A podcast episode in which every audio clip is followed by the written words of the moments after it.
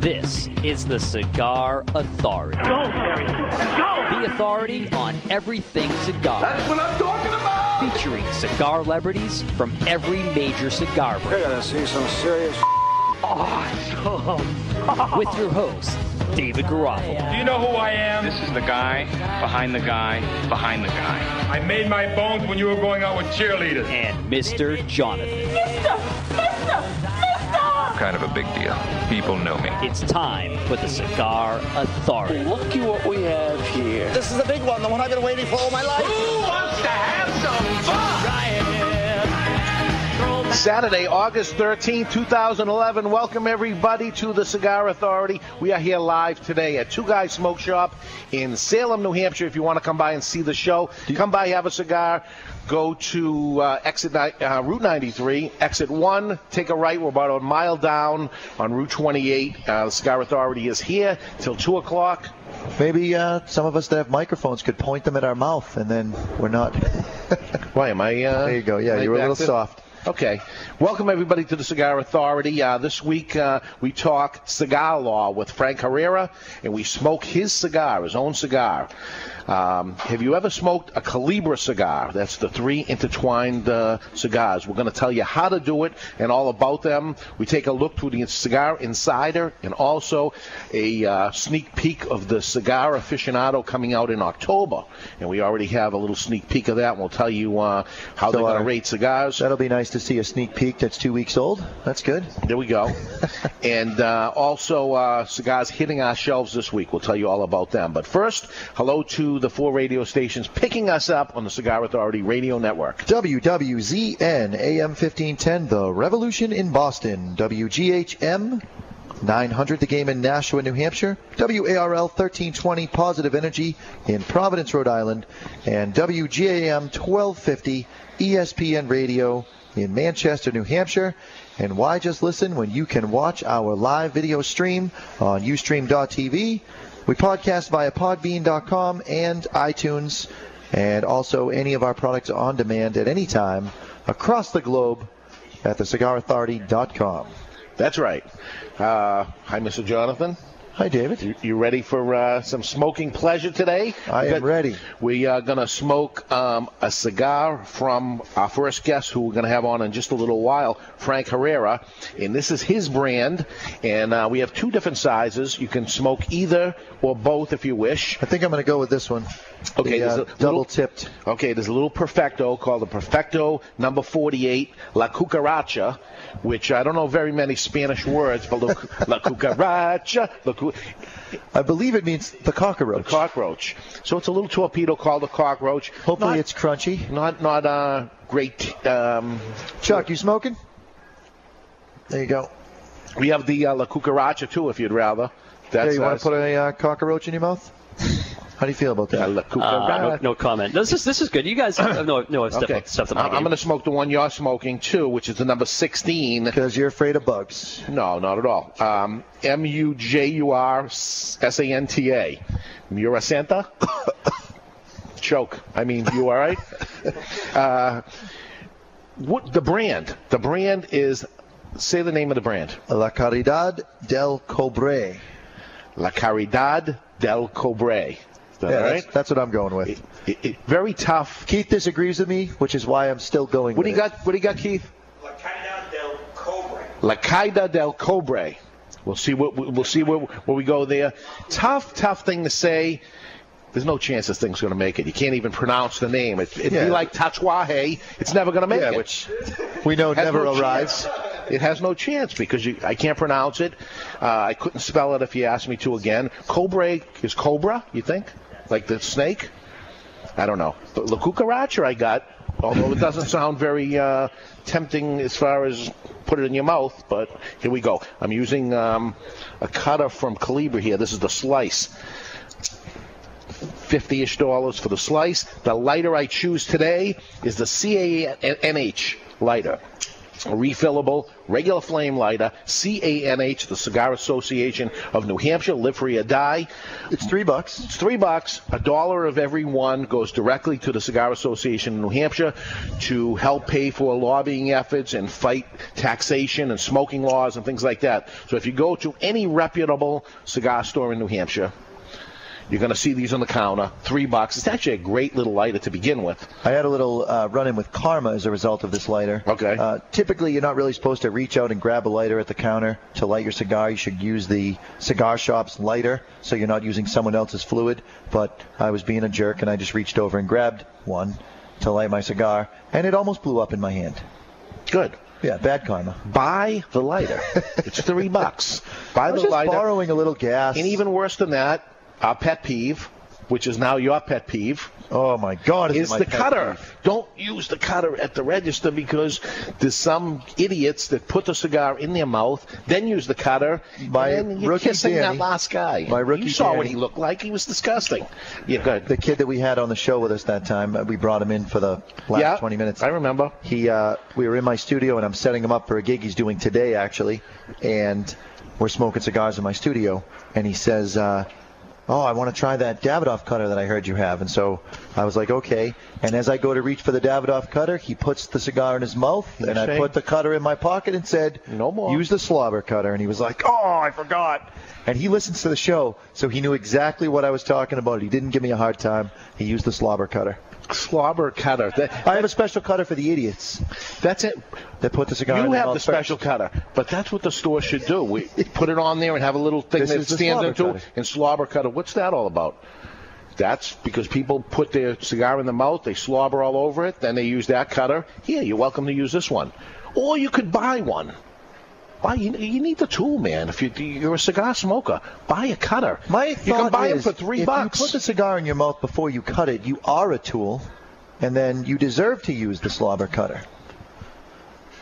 So I think you should have the non-slobber cutter hidden behind the thing. The so slobber cutter. Everyone There's knows something here, right? There's everyone knows there. that that's the slobber cutter that works for you and, and your regulars. And then the people that ask for a cutter know better than to put their slobber cutter on their cigar. So they say, "Could I borrow your cutter?" And you reach in and you grab the non-slobber cutter, and that's the one you use to cut the cigar. And then it goes right back on the shelf underneath. No one knows about it. I It's think we there got to be name. asked for. It. We got Celebrity, and I think now we have, which we, we have heard being used We have. across the country. Yep. Across the on the West Coast, they're using that terminology, and you have coined it. I did. Slobber cutter's the next one, baby. I think it is. I'm going to talk to Frank Herrera and see if he'll give me some pro bono advice on how to uh, Trademark. Trademark. Pro bono, which is something I want to mention, and I, and I did uh, find something on that because I've heard it mentioned, and I said I, I got to know exactly what pro bono meant. It's actually, if you go, never mind. I was going to go someplace dirty with it. All right, I'm going to no stop. Need, there's no need to. I- uh, pro bono is a phrase de- uh, derived from the Latin meaning for the public good, but what it means is you do it for free. You understand that, right? Pro Yes. bono. You do it for free. Yes. A lawyer doing things for free. We're going to talk to Frank Herrera. He does a lot of that kind of work. And this is the funny thing about lawyers. Like, they get a bad rap because they're all dirtbags or whatever. Yeah. But they're, the better lawyers, the guys that really make it, are the guys that have, through their career, given back and done a lot of pro bono work. And so, not unlike your watermelon guy who. Yeah. Well, it is the rule of reciprocity. Give is get, and somebody that gives gets back in return. So let's see what happens. Good luck to Frank Herrera and his cigar. Uh, again, work on that name or teach me some Spanish because I can't. I can't. But uh, as I say, it worked for Tatuaje and other brands that I still can't. Named after the uh, patron saint of Cuba. Right. Um, the uh, this, we'll wait for Frank to come on and tell us all about the cigar, so we don't uh, assume things. Because when you assume, you're wondering what it is, and you really don't know what the answer is. Huh? You're going to go in the other direction with that. Chuck, can you say that word on the radio? Uh, it's not. Yeah, let's not. Let's, let's not. If you're allowed to say it, what's the problem with saying it? The answer would be no. So let's It's not one of the seven deadly words. Just let's not. Let's talk about You about. guys are the let- biggest chickens ever. Granted, I don't have to pay the fine. That's right. So there it is. Let's talk about, um, along with my order of, of cigars uh, from Frank, came a, a gift. Oh, and that's he's nice. obviously a giving guy. Could see right off the bat. And what better than a, than a free gift? Uh, but it was a Culebra cigar, and we've actually never talked about one on the show before. I don't think. Culebra's a style just like torpedo. Correct. Pyramid. And what it is, have you ever seen one? A Culebra is three cigars intertwined together Oh, that's awesome. with each other. So is that meant to be smoked with three friends? It is. Some sometimes people have made mistakes and, and tried to smoke it as one cigar and it doesn't work. You take uh, the string off it, you break it up, and each person gets one. So uh, let, let's actually do it. Let's let's take it apart. Um, and what's interesting about this Culebra is that it looks to me like it's too natural in a Maduro. It's because he knows Mr. Jonathan loves Maduro. Oh, really? So I guess that's the one you're taking, right? Unless Chuck wants it. So I- now I take it out, right? And there it is. There's three cigars. Bam. So you want the Maduro? I would love the Maduro. Give Chuck the natural. Nice. And I'll take the other natural. And there's a cigar, crooked as can be, obviously rolled pretty wet in order to, to make it shape, make it so that it could intertwine. But like a piece of rope, you know, I, This I would know make a great YouTube video. Talking about the most expensive cigar or whatever, and then you pull it out and it's all crooked and bent. And Right. go, oh, it's beautiful. well, there's a, there's a story and a history that goes with the Culebra cigar. Does it have to do with friendship?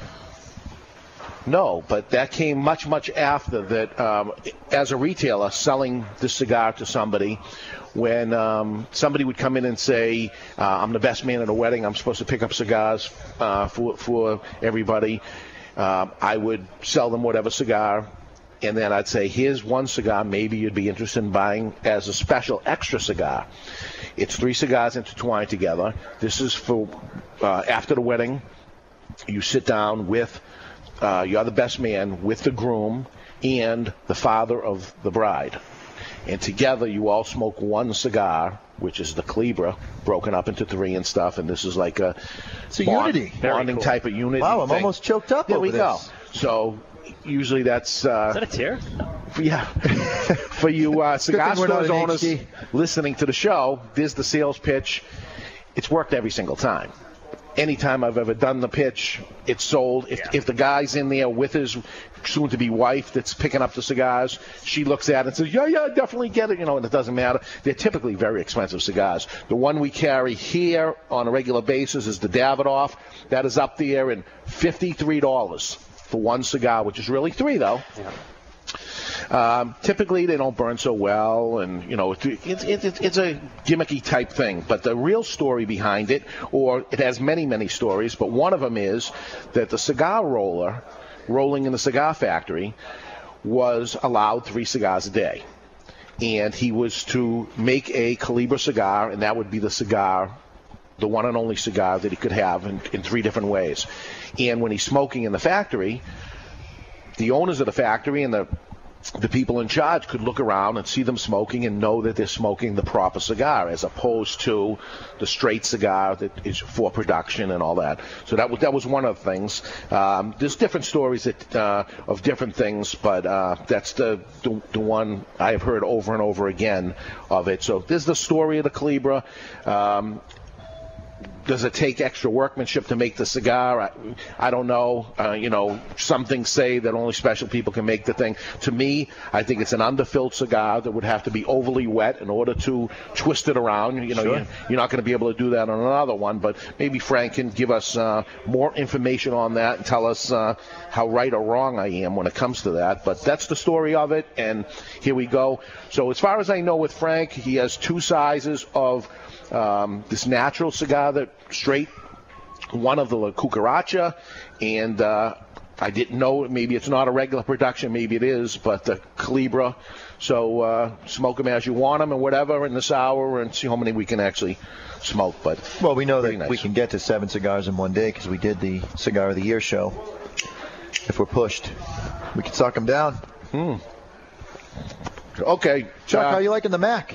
I like the Mac. I like the Mac. Funny story about the Mac. How did you get the Mac? This is this is the Mac. What is it? This is the MacBook Pro. It's the big boy, 17 inch, all the bells and whistles. Little, little better than yours. i7. It's a little bit bigger than mine, but it is a. Uh, other makes it other better. than that, it's the same. Yeah, that is what she said. So we go to. I show up to Dave's office at, at uh, three o'clock. Like I told him, I was actually there at two thirty because I'm early for everything. and he so demands that. I show up and he says, "What are you doing here?" And I said, "We're buying the Mac today." Well, he forgot.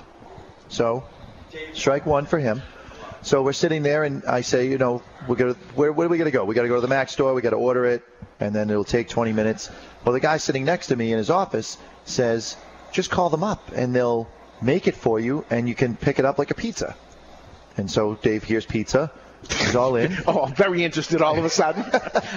so he says he starts googling the Mac store in Rockingham Mall, and he says, "Okay, you ready?" And I'm like, "For what?" He goes, "You got to order it." He doesn't order electronics himself. I can't So- talk the language. Whatever the excuse is. I can't talk the language. So- how many hertz? I order- processor, uh, whatever. Hi, Flux this capacitor. Yeah. is this is Mr. Jonathan from the Cigar Authority. Mr. I'd like to order a MacBook Pro. Get all the information. Well, Dave hands me his American Express black card. There's only a 100 of them in the country. It's the real deal. So I start reading the numbers off, and I get to the name, and the guy says, Mr. Jonathan what? And I go, no, no, no, the name on the card's David Garofalo. Okay. We get to the mall. Of course, you got to walk through the food court. Now, Yeah, I think baby. Yeah, the way baby. That, the way that we're we're driving there like a maniac because he's a lunatic behind the wheel. We must be in a rush. We get to the food court. All of a sudden, things slow down. Slow right down. What do you think of this store? What do you think of this store? Mm. Well, we get to Au Bon Pain. We order a couple healthy sandwiches because he's quasi trying to take a healthy kick thing. He gets a nice turkey something, It's and not going well, but okay, that. we sit down and eat. And on our way out of the food court, he looks across the food court, points, and says, "I'm hitting that on the way out." Now, in in our friendship, we've been friends four or five years. I've never heard him initiate a conversation about a hot girl ever. He'll say, "Yeah, she's pretty" or whatever. The girl could be a 15 out of 10, and he's like, "Yeah, she's pretty," you know, like he's uninterested. Sure. So I'm I'm scanning the whole mall looking for someone who has to be a 22. Like what? wh- where is she? And all, that's all I could think about. We go down there. They ask for my ID instead of his. Interesting. Get, interesting. Twice they ask him for his ID, which he gives him Mr. Jonathan ID, and they accept it, and they hand him over the thing. And I'm just standing there right beside him, and I'm like, it's a "Holy three thousand dollar computer, and they just let me walk out. I called it in over the phone, but we'll get to that another time. Wow. How crazy is that? I like, can't even wow. think about that while we're in the store because I would have given the guy a hard time. Don't you want to see David Garofalo's ID? Whatever. Mm-hmm. So we walk up the steps and we're walking through the food court, and my fingers are crossed that this girl is still there. I'm looking everywhere. He's talking to me. I'm not even listening to him. I'm focused. Every part of the mall. Where could she possibly be? So I let him kind of get ahead of me, which is not easy because he's got short legs and he walks slow. So He's out in front of me. He goes right up to the counter and starts talking to this girl who's just okay. And I'm like, I don't get it. I'm obviously missing something. And he says, I'll take a soft serve. And Mr. Jonathan, would you like something? Dairy Queen's what he's talking about the whole time. He was hitting the Dairy Queen. He was hitting the Dairy Queen. Yeah. Absolutely true. and then he tells me the story after. He said, "This is what you said coming in." Yeah. And I said, "Yeah." I pointed to you. I pointed to the Dairy Queen. I said, "I'm hitting that Well, on the any way other out." guy that says that, I'm hitting that. I'm thinking the same thing Jonathan is. All right, who's he talking Absolutely. about? Not That's what good. is he talking about? Correct. That's your dirty mind and the way you think. And uh, Because I like I wasn't sure whether to lose respect for him, gain respect for him. I mean, I really like Laurie. She's a nice person, and you know, then you got the guy code. You, you know, do you say something? Not. And I'm like, I'm thrown into this conundrum, and it's ice cream, soft serve ice cream that he's talking about. so Teddy, right to the front door, huh? There we go. We got a new little ramp coming into Two Guys Awesome. Smoke Shop now. Awesome. Because people were tripping coming in, so we had to do something. Did you even notice it? I did notice it when I walked in. You didn't say anything. Uh, uh, You were talking about square watermelons when I walked in, and I was That's I right. distracted That's real right. easy. Uh, got a letter in the mail, not in an email, this week. I thought it was very, very interesting, and uh, it was from Terry. And Terry says, as one business owner to another, and blah blah blah gets into uh, a, a nice letter talking to about last week's show, having uh, Christine. Morgan on and saying, Lovely that- lady of the stick. Yep, and saying uh, you did a great job, and uh, um, I still think you were bordering on being a little bit of a lunatic, letting someone who could be a loose cannon come on. But well, and, this and is how you run your business. You do you do have an open door policy for It's- and it's- especially problems. and it's the way you handle a bad review. And she was very impressed with it and said it was very nice, which you did. And I have all kinds of respect for you as a one business owner to another. So it's nice. And as I'm reading, and Terry wrote this nice thing, and uh, as I went on, I, it was a very nice letter. Till I'll tell you, I got to the very end of the letter. Said something bad to you? No, she didn't say anything Call bad to me. She told me who she was, and it was very, very touching. And I want to tell Terry she has made my day writing a letter to me like this. So, Terry, if you're listening, thank you. That's it. You're not going to tell us. Well, it turns out to be the very proud mother of Christine Morgan. Wow. So uh, she was very happy that, you know, obviously uh, her daughter had a problem, and I tried to do the best I could to. Uh, That's to, impressive. To uh, do it. So okay. Second time today, Chuck. I'm almost tearing up. That's it. I could Hey. go over for the first time on the it. radio. If I can make you cry, who, who used to do that? Barbara Walters or whoever it is that, make, that makes a guest cry. Anyway, let's take a break. When we come back, we're going to have uh, Cigar Laws Frank Herrera on, and he's going to talk about his cigar we're smoking right now. Later on, big events coming out uh, real soon, and cigars that are hitting our shelves right now as we speak. So stick around. We're going to be back with Frank in just a couple minutes. You're listening to the Cigar Authority on the Cigar Authority Radio Network.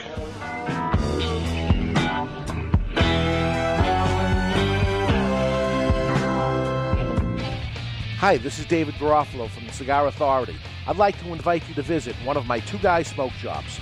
Two Guys Smoke Shop is the largest cigar retailer in the world, and I'm very proud of that. It's Stogie Heaven. Two Guys is conveniently located off Exit 1, off Route 93, 95, and Route 3 in Salem, Seabrook, and Nashua, New Hampshire. You see, there's no cigar tax or sales tax in New Hampshire, and coincidentally, we have built three glorious cigar shops right over the border for your convenience. Take the pilgrimage to Two Guys Smoke Shop in tax-free New Hampshire or find us on the web at twoguysmokeshop.com. We ship cigars everywhere and single cigars too. Two Guys Smoke Shop. It's Stogie Heaven. Have you been arguing with your wife about the smell of your cigar smoking? My name is John Sullivan. I can make all that go away with a revolutionary new product called the Auric Pro Shield Air Purifier from the Auric Clean Home Center on Spitbrook Road in Nashua, New Hampshire. This is Mr. Jonathan. I used to get crap from the wife all the time about the smell of my cigar smoking coming up from my studio. But that has all stopped since I got my Auric Pro Shield air purifier from the Auric Clean Home Center on Spitbrook Road in Nashua, New Hampshire. Not only does the Auric Air Purifier totally eliminate the smell of your cigars, but also dust and dander, bacteria and mold, including spores and pollen. I'd like to invite you to come see it for yourself and let me personally show you how simple I can fix your problem. The Auric Clean Home Center is located at 8 Spitbrook Road at the corner of the DW Highway in Nashua, New Hampshire, right across the street from Two Guys Smoke Shop. Visit my friend John Sullivan in Nashua, New Hampshire. Or call us at 603 595 2122. That's 603 595 2122. Auric. Simply amazing since 63.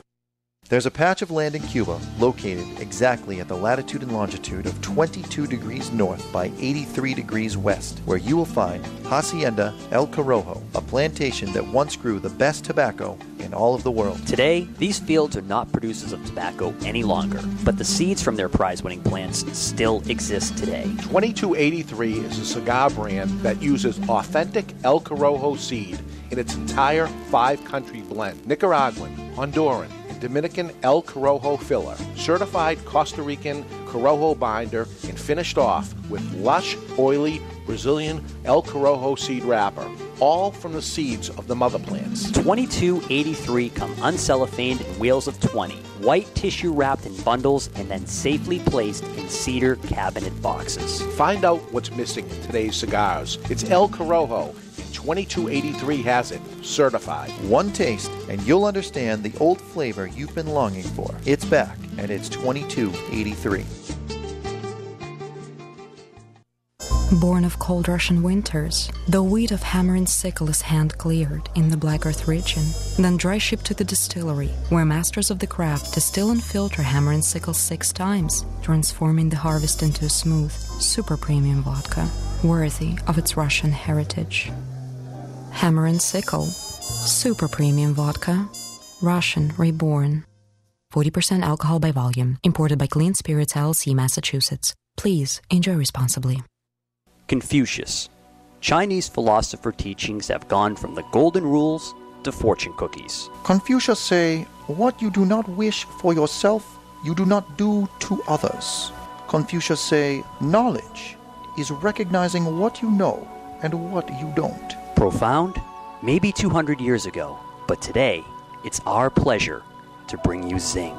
Zing, spelled X I N G, is a whole new smoking sensation. Zing Cigars not only shares medium bodied, rich flavor from its deep, dark wrapper, but it's the deep, dark wisdom from the back of each of its cigar bands. Zing say, Men who go to bed with itchy bum wake up with a smelly finger. Way better than any Chinese fortune cookie, and way better tasting. And just like Chinese food, shortly after you've had it, you'll love to have another. Zing. It's what some call the modern day fortune cookie. A great cigar with a little something extra, a little fun, and a whole lot of flavor. Zing.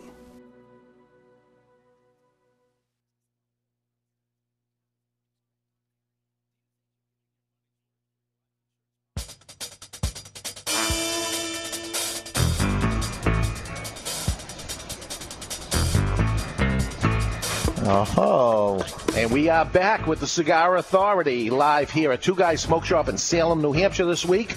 And hopefully that sound means joining us right now from Cigar Law and the owner of La, see if I can say this name right, La Caridad del Cobre. Am I saying that right, Frank? Frank Herrera. Perfect. Perfect. I can't believe it. You got to be. LCDC. Yeah, that's what I was going to say. That's let's do that. Let's do that. LCDC, like ACDC, The new bands are coming out tomorrow. and that's the way you're gonna go. LCDC. I For- don't know, for- man. Maybe that's, that's what uh, Pinar Del Rio did, right? They went PDR. Right, and it made it easy. So, uh, geez, that that is a, a lot easier for us gringos out here that can't just can't do it, can't roll that tongue. So, how are you, Frank? Good to have you on. Oh, thanks for having me. I'm uh, I'm really happy to be on the show again. I'm actually in Chattanooga, Tennessee today at one of the uh, tweet ups put together by some of the bloggers out there. Oh, beautiful. Yeah, beautiful day here in Chattanooga. All right, say hello to everybody from us here at the uh, Cigar Authority. In the meantime, this time we're going to have you on for two different reasons. First, we want to talk to you as the owner of this cigar brand, and we want you to tell us about it. It, it I see at the bottom of the box it's a Dominican cigar, but maybe you can uh, let us know uh, the factory and the blend and whatever you want to say about it. Uh, let us know. It's uh, first time trying it here. What do we got? Well, you got a very special cigar made in Santiago de los Caballeros DR at uh, La Tradicion Cubana factory. Uh, Luis Sanchez has been making cigars for about 20 years. Uh, he's a, an excellent blender, and uh, it's a great little factory. I'm very pleased to be uh, hooked up with him. And uh, we've had that cigar there out for about a year and a half. Uh, I don't know if you have the Maduro with you or the natural or a little bit of both. But the uh, the Maduro is a Brazilian Arapiraca wrapper. The binder is Dominican, the filler is Dominican, and a little bit of Nicaraguan in there just to kind of pump things up a little bit. And on the natural, you got the same binder, same filler. The wrapper is Ecuadorian Connecticut. Uh, and uh, I think they're obviously they're my cigars. Going to say they're they're beautiful cigars. So that's what you got there. And then new this year, we came out with a uh, a new cigar, a Lancero, which is actually a Pennsylvania broadleaf wrapper, and uh, same binder, same filler as the others, and that's called the Javelin. See, I was I was worried about you gringos, so I came up with Javelin. I know you can Right, pronounce good, that. good. Um, you know, we did order the javelin. It did not come in. Uh, what we got was the um, La Cucaracha, huh? I, I can say that one, which is the uh, little perfect, little perfecto. Yeah, the Javelin we're waiting on the boxes. You should ship uh, late next week. Uh, so you should have that, and to all the stores out there listening, I thought I told everyone at the show about that. So we're excited about that. That was a huge seller for us at the show, and uh, you know it's exciting. It's a nice little Lancero, and kind of made a little bit of a perfecto, two little pointed ends like a javelin, and uh, you know it's, it's what I smoke on a day-to-day basis. Frank, I'm smoking the Perfecto, the two-tone one with the um, Connecticut. Uh, it looks like a shade wrapper of some kind on the uh, the very tip, and then on the the lighting end. And what a fabulous, fabulous flavor I'm getting out of this. It's like a homemade gingerbread with orange peel kind of mixed in there. He's uh, he gets gets his weird things, so my apologies in advance. I'm not done. Okay. Flavor of the week is not finished. You may not talk. All right. It is uh, with a whipped heavy cream with a hint of uh, almond in there, right on top. It's it's a whole complete dessert as far as I'm concerned. Well, that's that's funny because I thought I was going for battery acid, and uh, you know, and, and and some other flavors. But yeah, if you're getting that, you know, even better.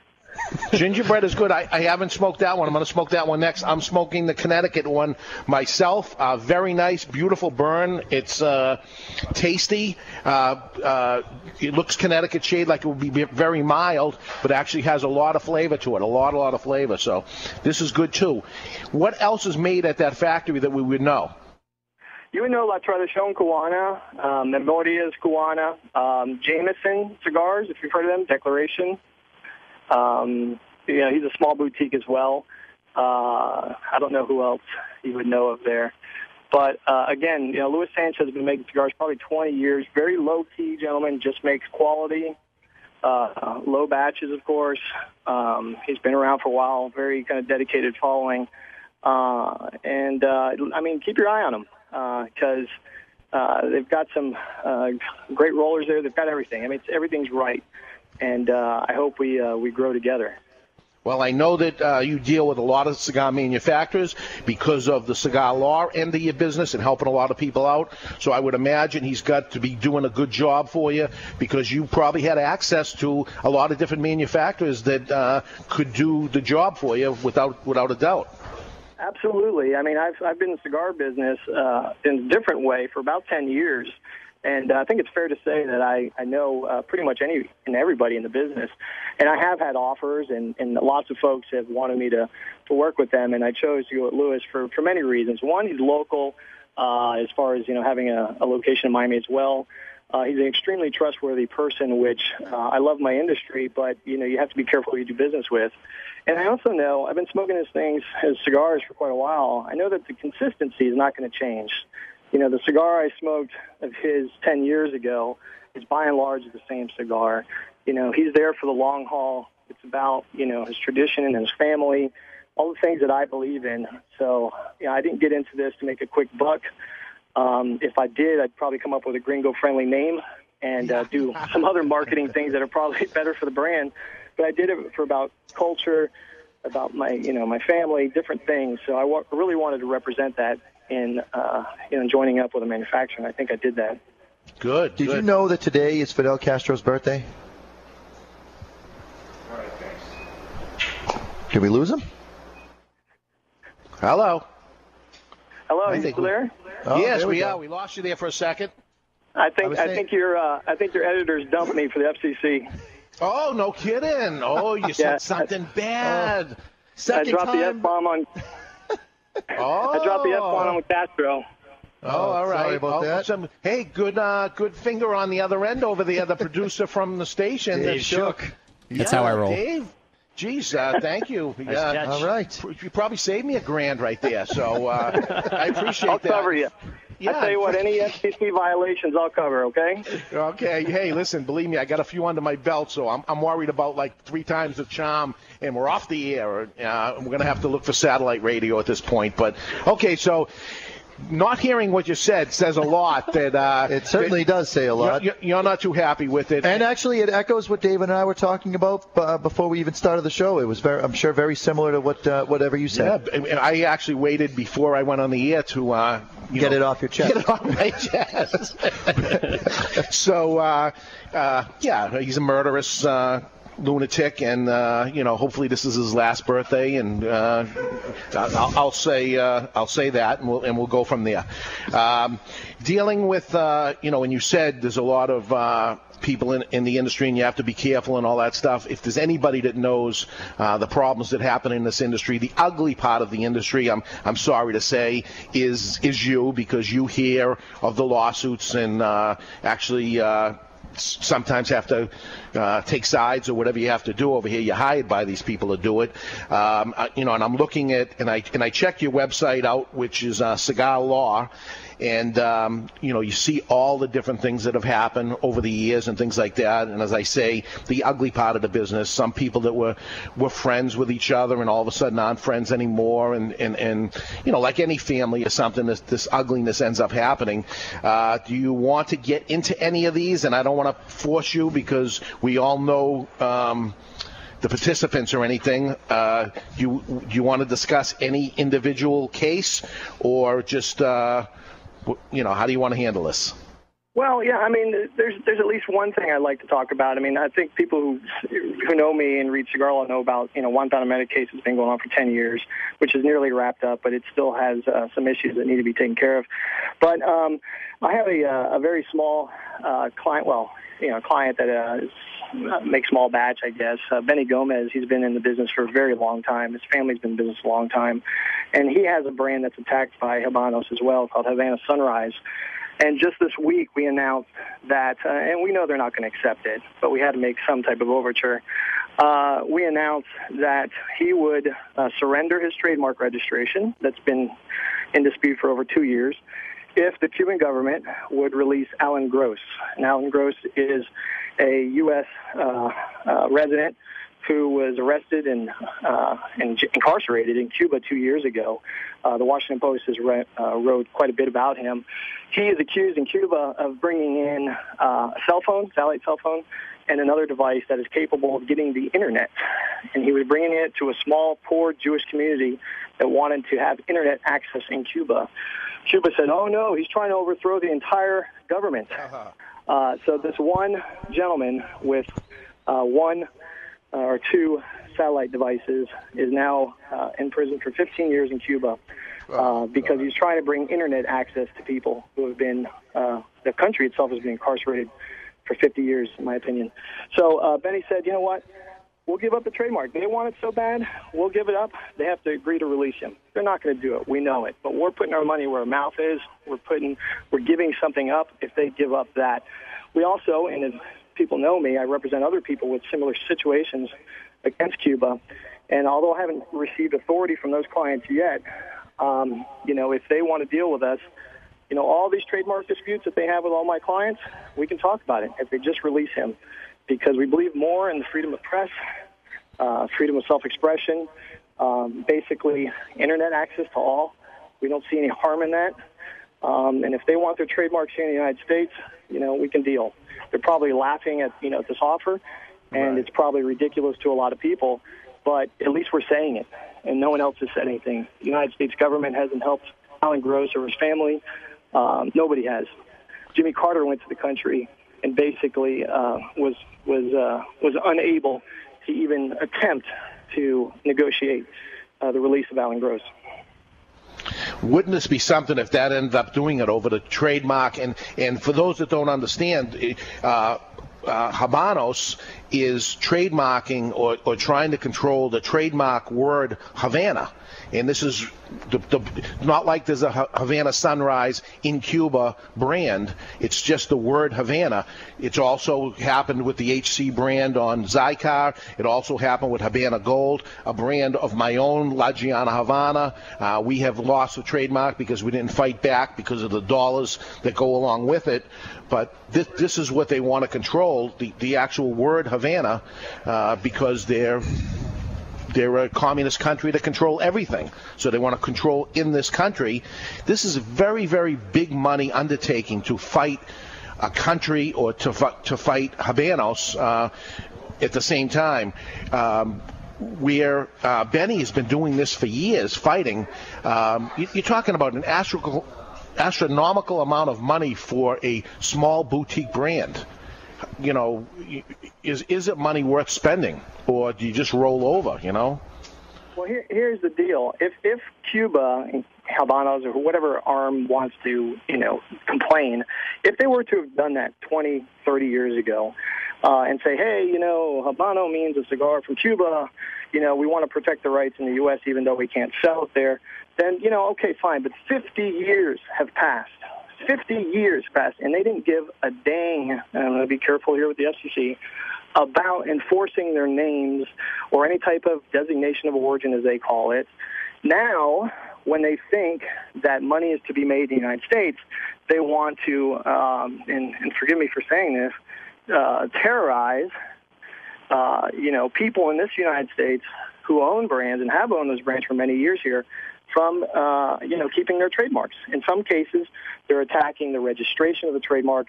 In other cases, like Havana Club on the rum case, that's more about the use of the mark and some other things. So, you know, can I see their side of things? Of course I can. But would I have been more sympathetic 20, 30 years ago about their plight? Absolutely. Now it's just too, too little too late. You're either a capitalist or you're a communist. You can't be both. Right. Now, you mentioned um, PDR, which is uh, Pinar del Rio's, uh, Abe Flores, uh, his trademark. I understand that he's having problems with that as uh, the same thing as Havana, that this is an area of Cuba and they, they want to put a stop to that too? Yes, yes.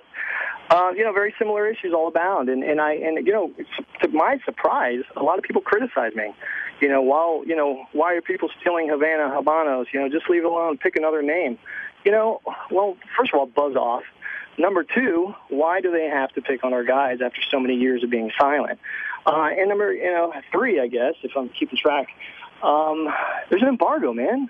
Can't sell your product here. I mean, the trademark office doesn't care about that argument you know, but you can't sell your brand here. If you're so concerned about it, then change your rules or otherwise make concessions to the United States, allow the U.S. to make some concessions, and come to the table and stop with this BS Cold War mentality. Why do we, as a country that has an embargo against them and, and could care less about their laws and their things, that we even let them come into this country and fight over U.S. trademark? They should have no right to even come in here. Uh, we don't deal with that country. So, uh, you know, it's like an open door on this end. Let's us try to go over there and, and uh, handle trademark things on their country. They'll say, get out. That's absolutely right. In fact, taking Bennett Gomez into consideration, he actually had his trademark registered in Cuba. Listen to this. About five or six years ago, he had Havana Sunrise registered. Well, he had Sunrise registered in Cuba, but the specimen that he submitted clearly showed the brand Havana Sunrise. They unilaterally canceled it without really offering him the opportunity to defend himself in Cuba. Okay, so give me that. Now, asking, returning to your question about why do they have this right? Unfortunately, there are, well, fortunately for some, there are international treaties uh, that abound on the uh, on trademarks and allow for people. And so, through international treaties uh, and government regulations here in the United States, Cuba is allowed to register trademarks, attack trademarks, uh, that type of thing. Uh oh. I think we said something there again. Oh, poor Frank. You'd have to imagine that he'd have to be able to watch his mouth in the courtroom. and then. You know, but he's passionate. He's very passionate. I like him and, for that. And, that. and that's what's going on there. But until we get satellite, we're going to go with. He, uh, never... he might have said something. We'll find out. But we have a listener while we're waiting here, Dave. Okay. From uh, one of the folks on our chat box. They Sure. want to know if this Havana debacle is going to have an influence or effect on La, Gian- La Gianna. I'm hacking the word here. La Gianna Havana. Thank you. Well, I trademarked that brand, oh my God, 17 years ago. Had to trademark, everything was running. All of a sudden, I, I get a letter from um, Habanos uh, saying, um, um, we, we're disputing your trademark. Uh, I, I got an attorney. I talked to him about it. He said hundreds of thousands of dollars. What's your production numbers on this, and how much do you sell of it? Uh, I said, so so what ends up happening? I end up not having that brand anymore. He says, you can have the brand, you just can't have the trademark. So the brand continues. It yeah. So the, so we can still say La It Gianna still- Havana. It still does. You just can't put the TM. I've had that trademark before Habanos SA was even a company, before they even formed the Why company. bother putting the trademark out to begin with? Frank's back anyway, but Frank, the, the, the fact of the matter is anybody can sue for anything, and it's going to cost me hundreds of thousands of dollars to fight with them, right? That's that's exactly right, and that's the real crime here. they know that uh, if you look at the dollars and cents of the issue, that it is uh, doesn't make sense for you to engage with an, an attorney who is knowledgeable at this very narrow area of the law to defend yourself. And unfortunately, they found someone like me because I do it for free. Uh, I haven't charged uh, at least one client I've been defending for 10 years. I haven't charged him probably in nine years. Um, and, uh, you know, because he said, listen, I can't fight. I said, let's keep the fight up. Uh, many of the other people I've represented, nothing, uh, nothing at all. So unfortunately, you know, as much as I am a thorn in their side, and they may, you know, have their uh, very talented attorneys in New York uh, to, uh, you know, to pummel me, we're still here. We're still here in 10 years, and we're still doing it. So, you know, we made the decision, I made the decision, you know, not to roll over. And uh, that's why we're talking on the phone right now. Second job working at Store 24 or something, because if you're not charging for your legal services, how are you making your money? Uh, actually, that kind of work is probably about 5% of what I do. I do have other clients. Uh, I have other clients that pay me. Uh, I have uh, small, stable clients I've had for about 10 years, and uh, I help them with their trademark matters. Well, you're a good man for doing that. you uh, because you know that is the issue. I know uh, Kurt from Zycar. Um, when when I got um, the letter, he got the letter at the same time, and uh, odd, the odd thing on his legal letter that was sent to him, my name was attached to his brand. Um, so they must have been doing a whole bunch that day and just uh, threw in some of the same names. That was the call I got from. We tried to. Get together with some other people that have the same issue and try to go fight together, in other words. Like a class action kind of thing. Yeah, an opposite class action, which they said you can't do. And everybody would have to fight individually, which is this is their edge, and they they push somebody like me out. Uh, from what I understand, uh, the folks from Zycar continue to fight also, and um, I'm wondering if one day one of the guys beats uh, Habanos. At that point, is there precedent set, and then everybody just uh, fault, you know, gets to make them roll over, and you know, we set precedents. Are we anywhere close to setting a precedent?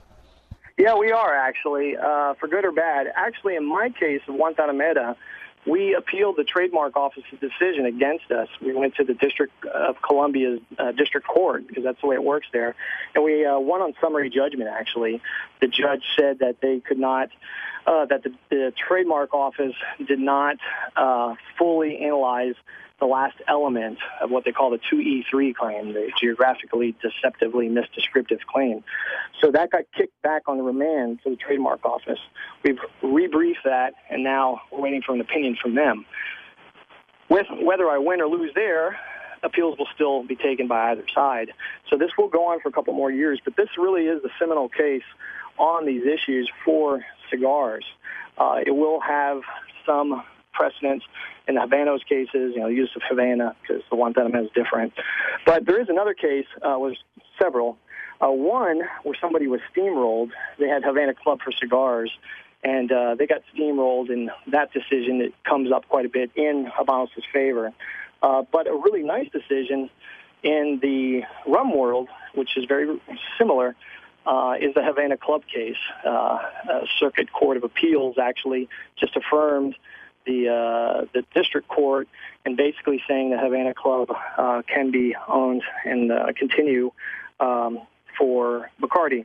Now they they didn't really voice an opinion on whether it's registrable. They did say that it was not false advertising uh, because the bottles clearly say made in Puerto Rico. So there there are lots of cases out there. Will precedent be set soon? Yes. Unfortunately, it's a very lengthy process. So. Play for a cigar company that wanted to use the name Havana if they put made in the DR as an well, example? Well, I have. My, La Gianna is made you in rolled Honduras. over though, like a big chicken. Well, chicken, three hundred thousand dollar chicken. Well, now you know, Frank. You can fight it. Yeah. I, too late now. Yeah, well, it, it's it's a little different because there's different claims. One is whether the mark is registrable at the trademark office. So there's an analysis for that.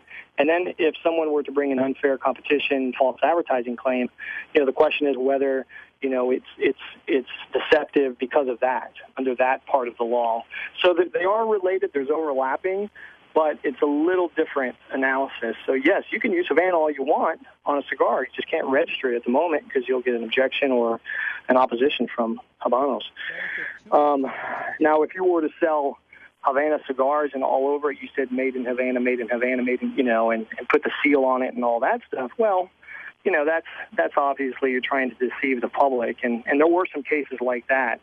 Um, in fact, uh, a couple people were arrested uh, in some counterfeiting cases in Miami years ago um, because of that.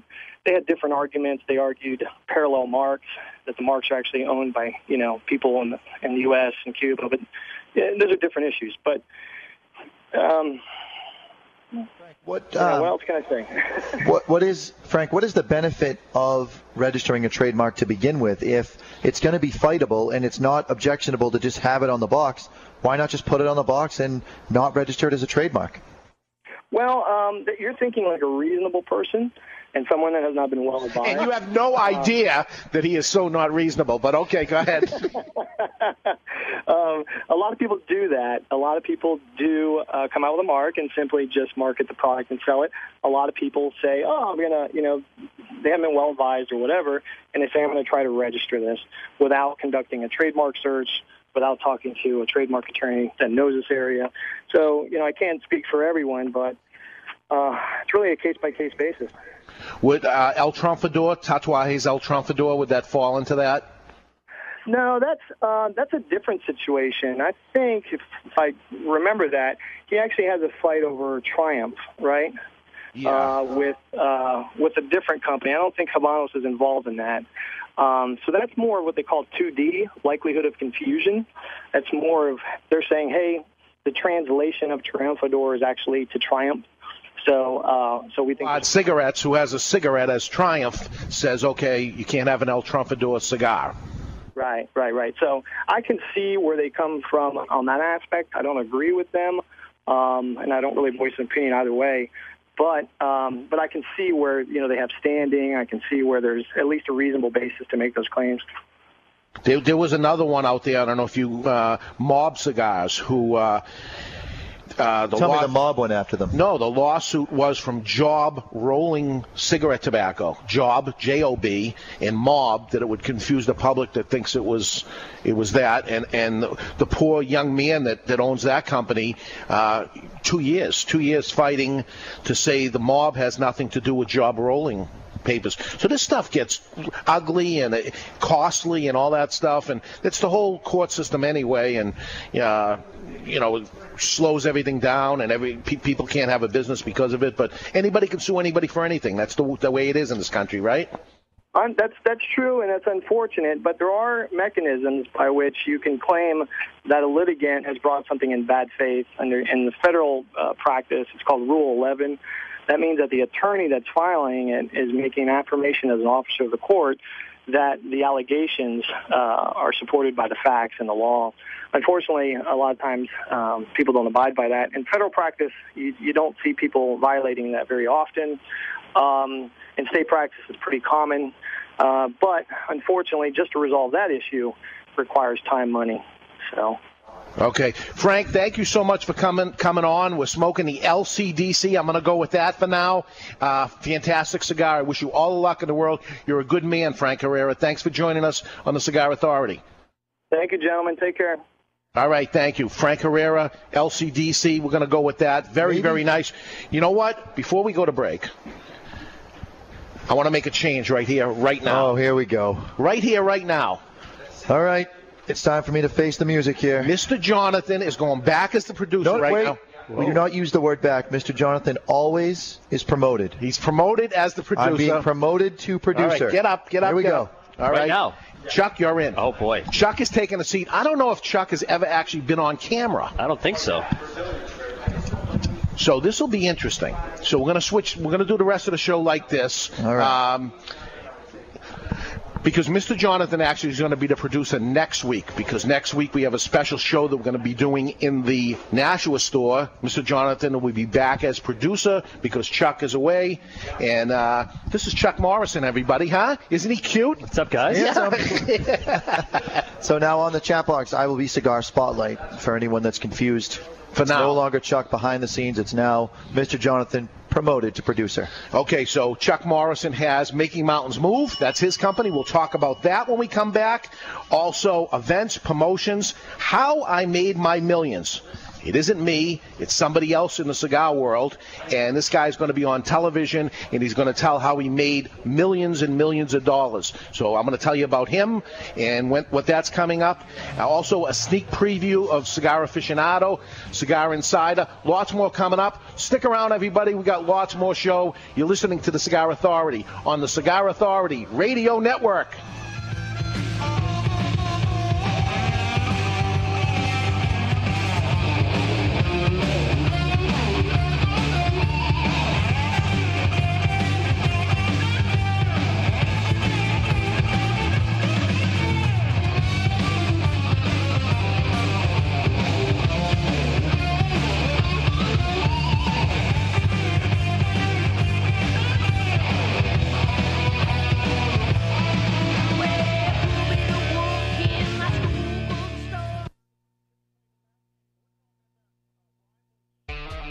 Attention all business owners and entrepreneurs looking to grow your business or increase sales. Well, here's your chance to get in on the ground floor of our exclusive radio show, The Cigar Authority. The Cigar Authority is broadcast across four powerful radio stations throughout New England and across the globe via podcast and live video stream. Team up with the Cigar Authority Radio Network and start connecting with our vast and dynamic audience of educated consumers with disposable income. For advertising and business opportunities designed to take your business to the next level, call me, Chuck Morrison, today at 603 630 8041. That's 603 630 8041. Or send us an email at ads at thecigarauthority.com. Look, if there's one thing that's true about the Cigar Authority listeners, it's that they all enjoy the finer things in life. And that most certainly includes your product or service. True or false? You don't have to spend a lot for a great cigar. True! Well, it's not true anymore thanks to Dos Hombre Cigars. For over 20 years now, Dos Hombre has been the best bang for your buck brand, period. And with Dos Hombre, there's something for everyone. Try the mild white banded Dos Hombre Dominican, or the fuller body green banded Dos Hombre Nicaraguan, or how about the red banded Dos Hombre Honduran, available in natural or deep dark Maduro. Now with sizes for everyone, there's something for everyone. Handmade, long filled, premium cigars in cost saving bundles because you can't smoke the box. Dos Hombre, the best bang for your buck premium cigar, period. Now available in flavors. Try Dos Hombre flavors for something sweet. Hi, I'm Mr. Jonathan, the owner and operator of MrJonathanIsMyDJ.com. MrJonathanIsMyDJ.com is your one-stop shop for everything DJ or sound production. We do everything from weddings to backyard barbecues, boat cruises to theme parties. Whether you are planning a small, intimate gathering or a huge 4,000-person event, we have a package to fit your needs. Shoot me an email at info at MrJonathanIsMyDJ.com or call me at 603 475 1391. That's 603 475 1391. The back of the box is where all the bull goes. But in this case, there's no box. It's a bundle. A bundle of Desperado cigars. As a matter of fact, there's no band, no fancy ads, no promotions, or any bull at all. Because that costs money. And Desperado cigars are about saving you money. These are not first quality cigars, not seamless, not perfect, or spectacular in any way.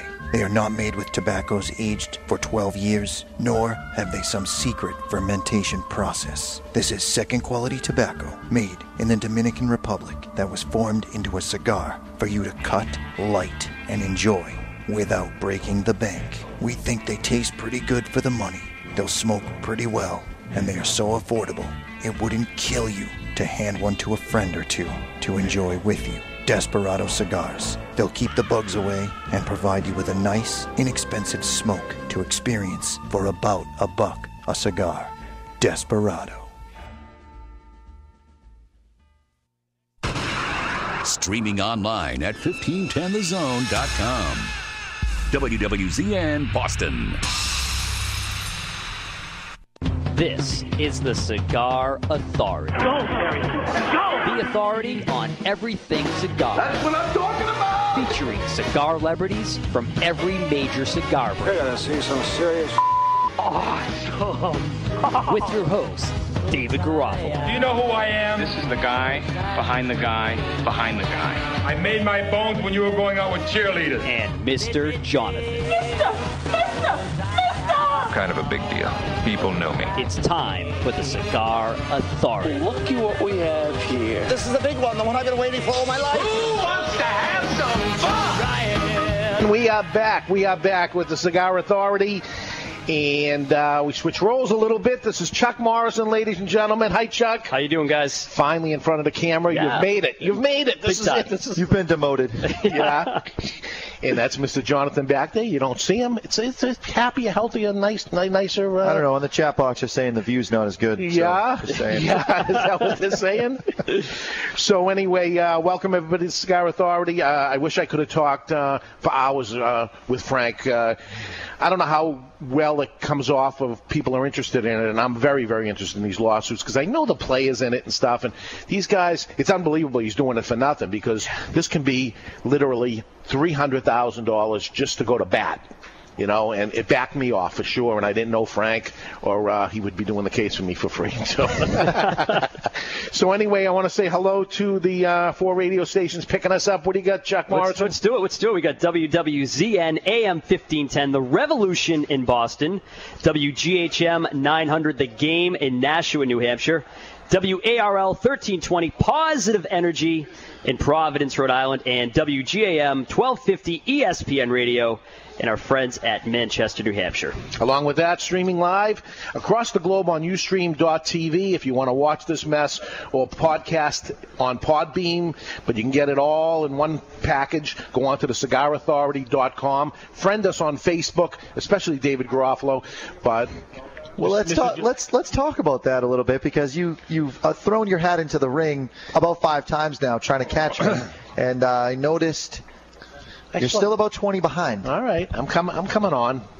You, I, you, your friend number has been the same for a little while. It What- is What's with that? It's the people from Facebook that don't want me doing that anymore. So. What percentage of the people do you guys actually know? Because I'm checking the status and I'm seeing you guys are- like on, on a 10 minute basis. Mr. Jonathan has added 27 new friends. Dave Garofalo, I know 13 about new friends. I know about two thirds of the people for real on Facebook, and Of 3,000 people? You I know, know- about you know people I've gone to high school with, people. college with, DJ'd for. They- They've come to my event, so I do know about 2,000 of them. About a thousand of them are people with the word cigar in their name, and I say yes just because you know it's not bad advertisement to get them hooked on the Cigar Authority. Um, on a personal level, not very many at all. Because, Honesty. Uh, it's the truth. Yeah. Uh, the um, friends and stuff that I grew up with, I, I, I treat it more on, on a business end. Uh, my, my whole life is about cigars nowadays anyway. Uh, has been for about 26 years. But, you know, honestly, I don't want to bump into the uh, old girlfriends or uh, whatever it is. Uh, it, it's... Uh, cigar people are my friends. That's how it is nowadays. Uh, some of these people I I wouldn't know. Uh, I bump into them at the trade show that just went by. They maybe pop in the store and stuff, and I recognize their face, and we're Facebook friends or whatever it is. But uh, uh, it's a it's a phenomenon to me of, of you know, and I'm a, a student of marketing to begin with. It is a marketing phenomenon. That it is. How how it works. It's amazing to me, and I want to learn more about it and how it goes, and it, very very interesting. And, and Mr. Jonathan's an expert, and I'm riding right with you, and I don't even know what I'm doing, so it's not bad. I actually, Chuck, I'll teach him something. Yeah. Over and over and over again. He literally just doesn't get it. It's amazing. But he takes action on it, though, right? He does. He, He well, he tries it in the in the moment, and then looks like my friend Scott from uh, Moe's Italian Subs is swinging by. What do we got in there? I don't know. It looks like Look food that. and stuff. I'm Thank you I'm very much. interested. This is Moe's right behind us, right? Yeah. Great Wow. stuff. I go for the turkey mo with the hot oil. Yes. Because that, to me, the hot oil Oh, makes, makes all it. the difference in the world. We got munchies, okay.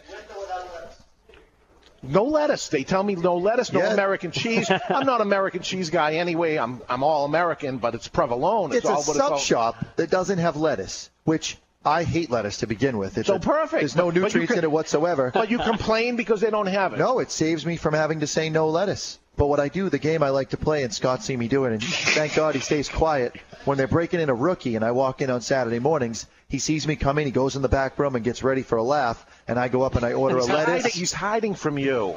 He's, he's hiding.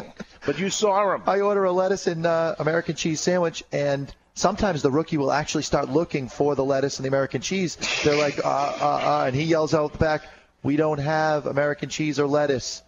And then their eyes just are wide open. They're staring at me agape. They now, can't deliver Now, their- you as a vegetarian, what do you get? What, what's your choice? every there? other vegetables. I like tomatoes, cucumbers. But what's um, what's the meat of the sandwich? There's no meat because I'm a vegetarian. So it's a, a lettuce sandwich? No, there's no lettuce either. I mean a salad sandwich. It's a salad sandwich without the lettuce. But cheese? Yeah, a little cheese on it. Yeah. Okay. Mayo, mustard, any of that? Oh, not mayo. That stuff makes me gag. You do a hot oil? Oh, the hot oil's where it's at. That's where it's at. Although at. this morning I'm getting all I can out of wearing white before Labor Day, so I'm rocking the white pants. I got no oil this morning. I couldn't take any chances. I noticed that as we went to break and the big ash that Fell held on that on- song fell all over him. Oh. And I enjoy it. It's the little things in life that, that Yeah, really. yeah. Yeah. At his expense. So anyway, Mo's right behind Two Guys Smoke Shop in Salem, Salem. New Hampshire. And I go Tell there them Mr. Jonathan sent you. They'll take care of you. Yeah. I, I would They'll give you the finger and they'll throw you out. I would skip that if I were you. so, uh, new cigar aficionado coming out. It's going to be the um, October issue. Uh, live from New York, it says. That's what the cover's going to say when it comes out. And um, the cigar we're going to smoke next is going to be the La Reloba. Another one of those Spanish words and stuff. This is a Don Pepin. Garcia cigar. La Reloba. We've carried it for a while, and they are falling in love with this cigar. It's got good ratings in the past. This is the Sumatra. It's got good ratings in the past, but this time it's off the charts. They're rating this 94. And what I'll say amazing about this 94, it's a $6 cigar. So there is another 94 on here, which is the uh, Padron 1926 number nine. Actually, one of my favorite favorite cigars in the $20 range. This is six dollars. Six dollar cigar. Value. I'm telling you, value is where it's at anyway. I don't know if they give Does any. it does it appear with Cigar Aficionado they gave the J Fuego original origins um, a high rating? That wasn't them. I'm That- sorry, that no. was it- European Cigar that was- I'm, I'm, I'm confused. I'm sorry. Okay. It does seem. th- Then I'll change it. It seems that cigar. As the producer of the show, you're doing an awful lot of talking from the other side of the camera. and Chuck doing almost no talking. I'm trying to fill in. That, that's no, you don't have to fill in. We got lot. We got. I got lots to say about Chuck Morrison. I just wanted to make sure we get this cigar lit up. Again, I'm going to use my CANH Cigar Association in New Hampshire lighter. Nice. And I want to give them one more commercial. Go to any reputable smoke shop in New Hampshire, and you're going to see at the counter a display of lighters. They're only three dollars. They're refillable, regular flame lighters with adjustable on them. It's only three bucks, which is a great buy to begin with. What makes it even better is a dollar towards every one of those purchases. There it is, right by the register there. A dollar goes to the Cigar Association of New Hampshire, which is used for lobbying efforts. All the cigar stores pay into this to try to help it. We're lucky here in New Hampshire. Premium cigars has no tax. We're trying to overturn things like smoking laws and things like that, and try to bring back this country, most certainly this state, back to live free or die and give the respect to the restaurant owners, the store owners to decide whether they want smoking in the store or not. Let the government tell us what to do. Do you think that the cigar magazines are going to start giving less expensive cigars higher ratings now that the Cigar Authority has started beating them, them up? That's where I was going. I want to pat myself on the back, but I think we have nothing to do with what happens at Cigar Aficionado at all. I would love to say we do, but um, they uh, dance to a different drummer. Um, my my feeling is they dance to advertising, and it's, it's not Consumer Reports. It's a great magazine. It has certainly helped my business when they came out in 1992, bringing to the forefront a highly glossed, beautiful publication instead of some newspaper crappy thing or something. They put it, they made cigars look like uh, they were here to stay, and they've done a great, great job. I have issues with with um, ratings. I have issues with um, Giving high ratings to Cuban cigars of all things, and, and highly praising Cuba, Fidel Castro, putting them on the cover in the issue, and lots of different things like that. But hey, they, they've come out with many, many issues. So uh, you know they've done some great things. They've done some things that I don't care for. Maybe people loved it. Who the one knows? that the one that stuck out in my mind when I was younger, getting into it, is they had Arnold on the cover, and that's when I realized that Arnold was a cigar smoker. Speaking of Arnold Schwarzenegger, huh? What do you call this thing? That what a tie-in or intro? What's it called? Segue. A segue. You're Uh, welcome. Former Cana- thank you. Uh, former California Governor Arnold Schwarzenegger was caught with a cigar in his mouth at Salzburg Airport in his native Australia, smoking at airports in Australia, and I think Isn't it anywhere in the world. Austria? Okay, Yeah. Austria is Don't illegal. pronounce my country wrong, There we or I will kill you. hey, Arnold just walked in. I mean, I can- uh, but a spokesman from the facility suggested no charges would be filed. Meanwhile, anti tobacco groups vowed a lawsuit for Arnold Schwarzenegger. Wow. Because They get the loser of the week award they right do. there. They just they just get pissed off that somebody, God forbid, is enjoying themselves after what he's gone through with I'm sure it wasn't on purpose either. He's not trying to make a scene. He forgot the cigar was in his mouth and just walked in. It happens. get off the plane, you walk out. Sometimes it looks like you're even outdoors or something. You grab the cigar. This this is a guy that I'm sure smoked in his own house, did whatever he wanted, obviously. And, yeah, right. Among other things. Right. And uh, so he ends up, uh, the do-gooders are going to try to file a lawsuit again. Come on. Filling up the uh, the system with frivolous lawsuits against Arnold Schwarzenegger for accidentally lighting up or whatever. Rudy says uh, his favorite cigar aficionado is the one with Kramer on the cover Oh, nice. in '97. Which that guy's all done. Yeah, he is. What's, what's going on with him? you know, I looked him up actually because I, I was uh, interested in doing a cigar event and actually hiring him to come. Sure. And Was this he- after the incident? this was recently. So after? Yeah. Yeah. Uh, the incident, the N-word Yeah. incident. Yeah. Uh, comedian, he said what he said, whatever it is. They only beat him up because the show that he was on was so wholesome. You know, they, they, they rode the line of riding the line. They wouldn't even get near the line of inappropriate, but they would hint at it. The shrinkage episode comes to mind. They with- made they made fun of Jewish because they were primarily Jewish anyway. A lot. It's com- it's comedic, you know what I mean? And and uh, sticks, and, sticks and stones will break my bones. Whatever happened to that? Yeah. Sticks and stones will break my bones. Anyway, uh, La Reloba, Don Pepin Garcia. That's what we're smoking. Right off the bat, I'll tell you, much much stronger than what we just smoked. Ooh, you know, I'm not getting the pepper that I usually get from a Pepin product, though. what are you getting? Don't put me on the spot like that. I didn't say I was ready for a flavor of the week. I'm just, Do you want me to tell you what they say about it? yeah. Okay. They say the tip was a little bit soft before cutting, uh, but it's draw and burn perfectly. Uh, the draw and burn is pretty perfect for me. I don't know about you. Absolutely perfect. Uh, showing remarkable balance and complexity, and I would say that is correct too. Very complex, uh, from coffee and vanilla to toast and minerals. I don't know what minerals are. Minerals is pushing it. I did get a little bit of that vanilla flavor right on the light. If you look on the end of the cigar that your mouth goes on, you can see that there's no spots that aren't perfectly bunched in. Sometimes you look at the end of a cigar and there's a spot where that maybe was a stem kind of in there. Yeah, yeah, it yeah. looks like they destemmed the leaf. They really did a nice job on the inside. Very well packed. Yeah. Solid. Yeah, it is packed solid, yet even it down even down to where it's lit. Yeah. It doesn't get spongy. It is that is pretty amazing that feeling the cigar. If you're the type of consumer that goes in a cigar store and does the uh, Whipple thing, squeezing the Charmin Yeah, yeah. deal, Yeah, yeah. which I see all the time, and I say, "What are you doing?" And they say, uh, "Just squeezing the cigars." For what? What is it? Well, soft, hard, or whatever. This thing couldn't be more solid than it is right now. It's packed. And the draw is absolutely perfect. So that doesn't always tell you something. A soft cigar, the roller twists the bunch before they end up doing it. It's soft, yet the bunch was twist. The bunch twisted, therefore the draw is bad. So that's not always a uh, thing.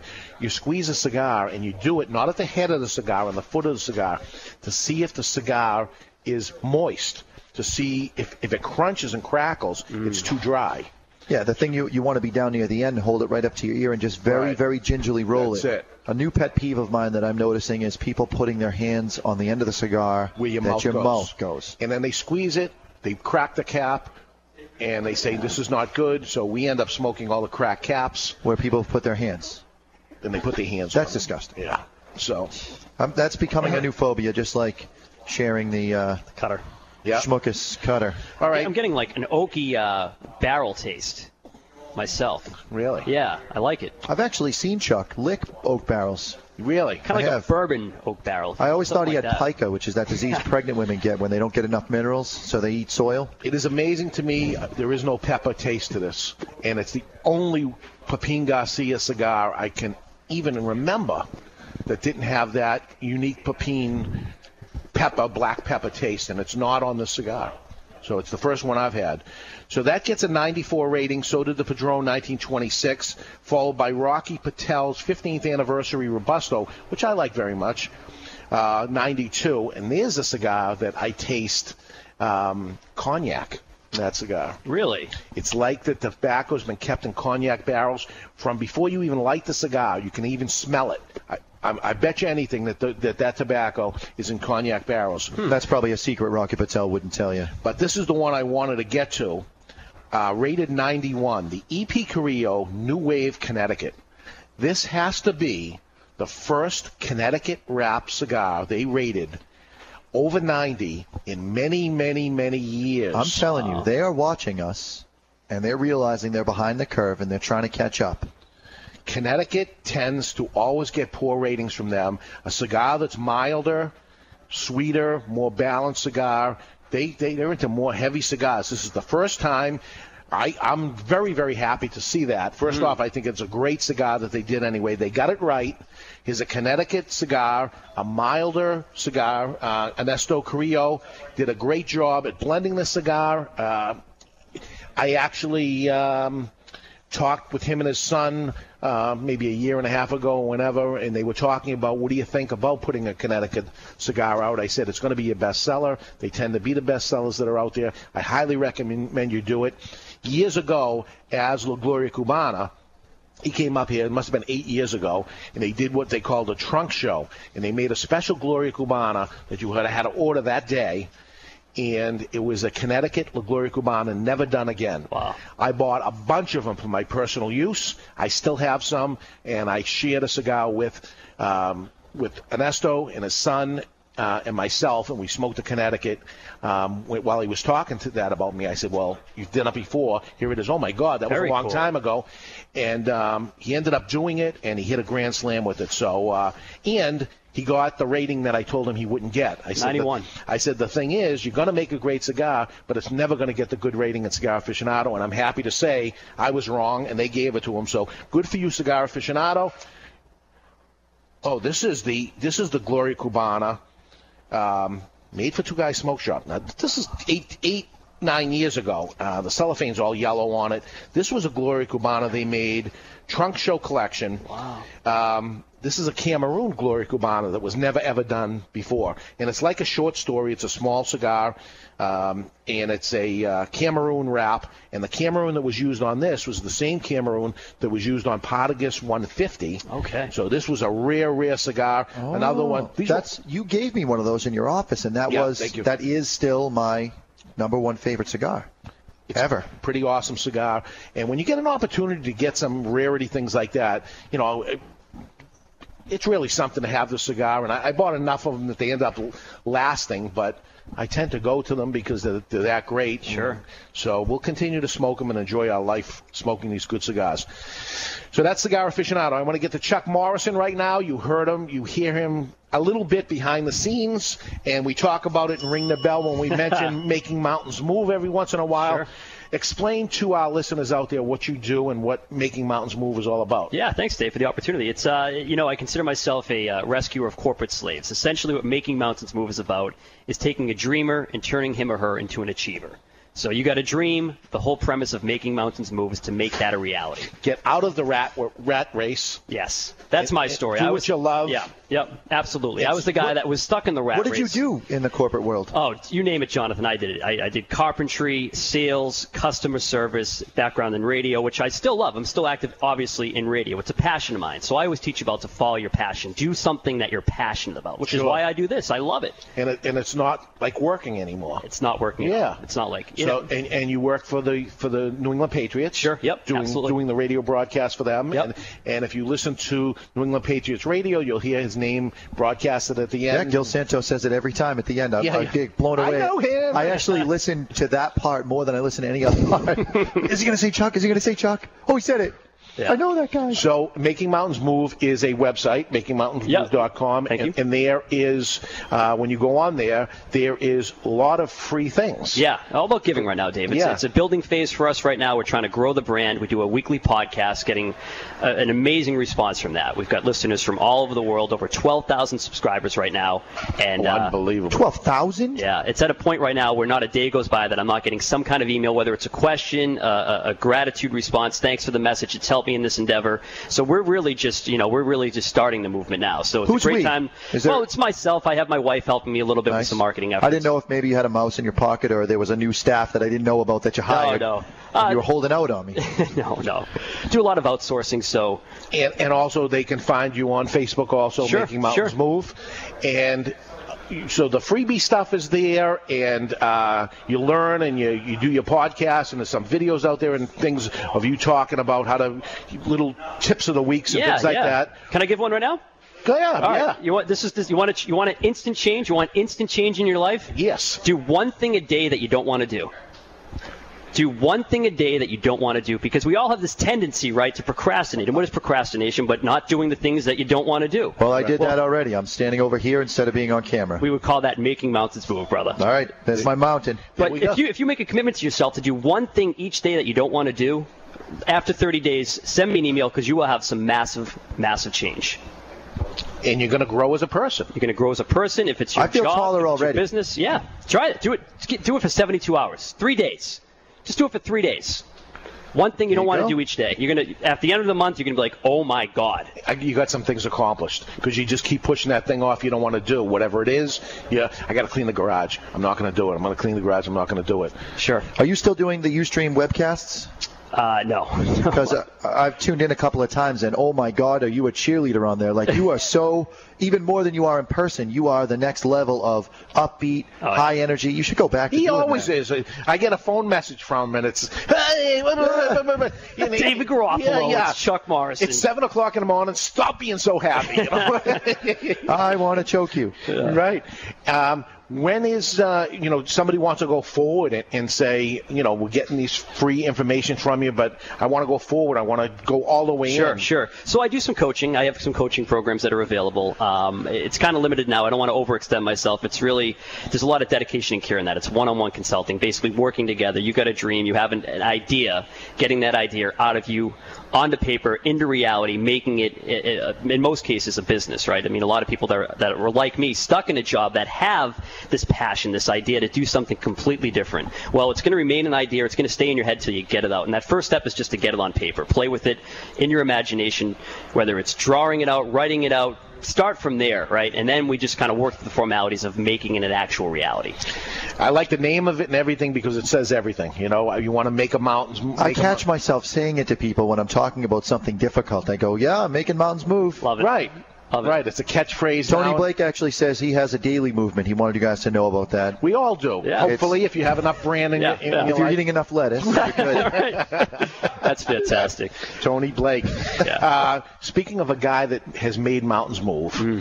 Rocky Patel. Th- Here's a guy. Uh, and speaking of a lawyer, I mean, the guy was an attorney. Yeah. Gets gets, uh, and I, I was happy to be there in the early stages of um, Indian Tobacco, which was his first brand that came out, and then he comes out with Rocky Patel, and he's he's a hard, hard working guy, and he's 15. You know, we talked about his his highly rated 15th anniv- uh, anniversary cigar. It's 15 years that he's out there.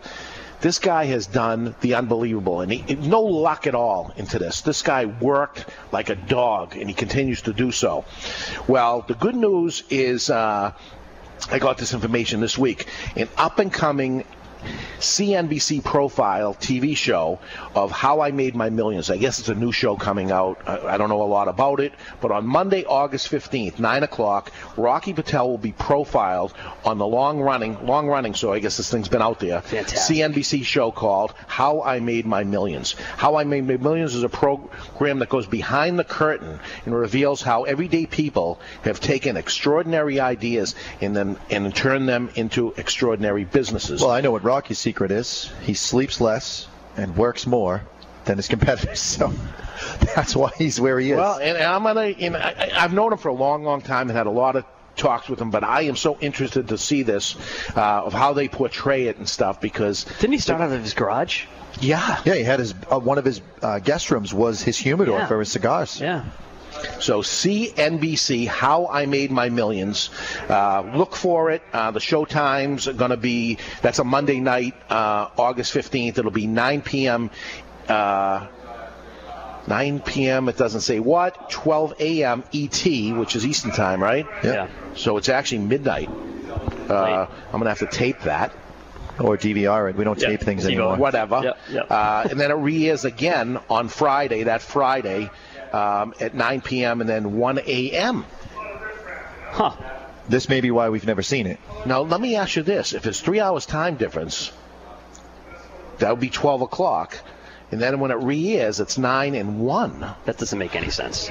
This is what confuses me nowadays. In the digital age, in each time zone, couldn't NBC just run things at 8 o'clock so that the poor people in California aren't getting would out of work You would think. to watch primetime TV? Sure, sure. I, I wouldn't mean- want to live there. Primetime from 6 to 8?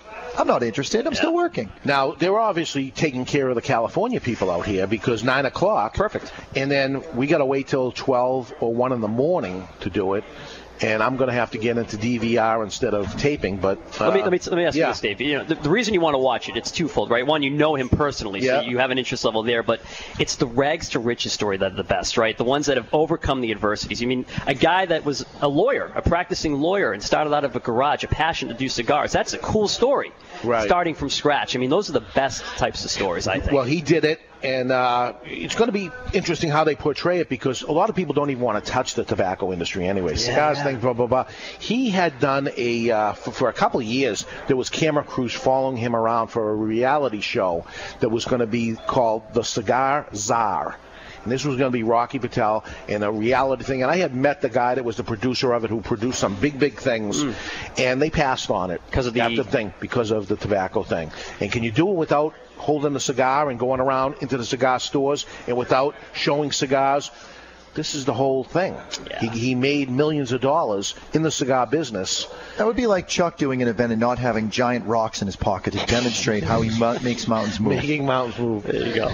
So, uh, hey, hey, good for him, Rocky Patel. He certainly did it, and I'll tell you, everybody in the industry knows it. He he worked hard for it, and uh, that's the way it is. There has been Yeah. very, very few people that lucked into it, and if they did, it was a shot run. Anyway, so this guy's been on top for many, many years, uh, and he's at the top of the game right now. So good for Rocky Patel. That's awesome. Uh, doing a great, great job out there. Uh, new stuff to our shelves that came in this week.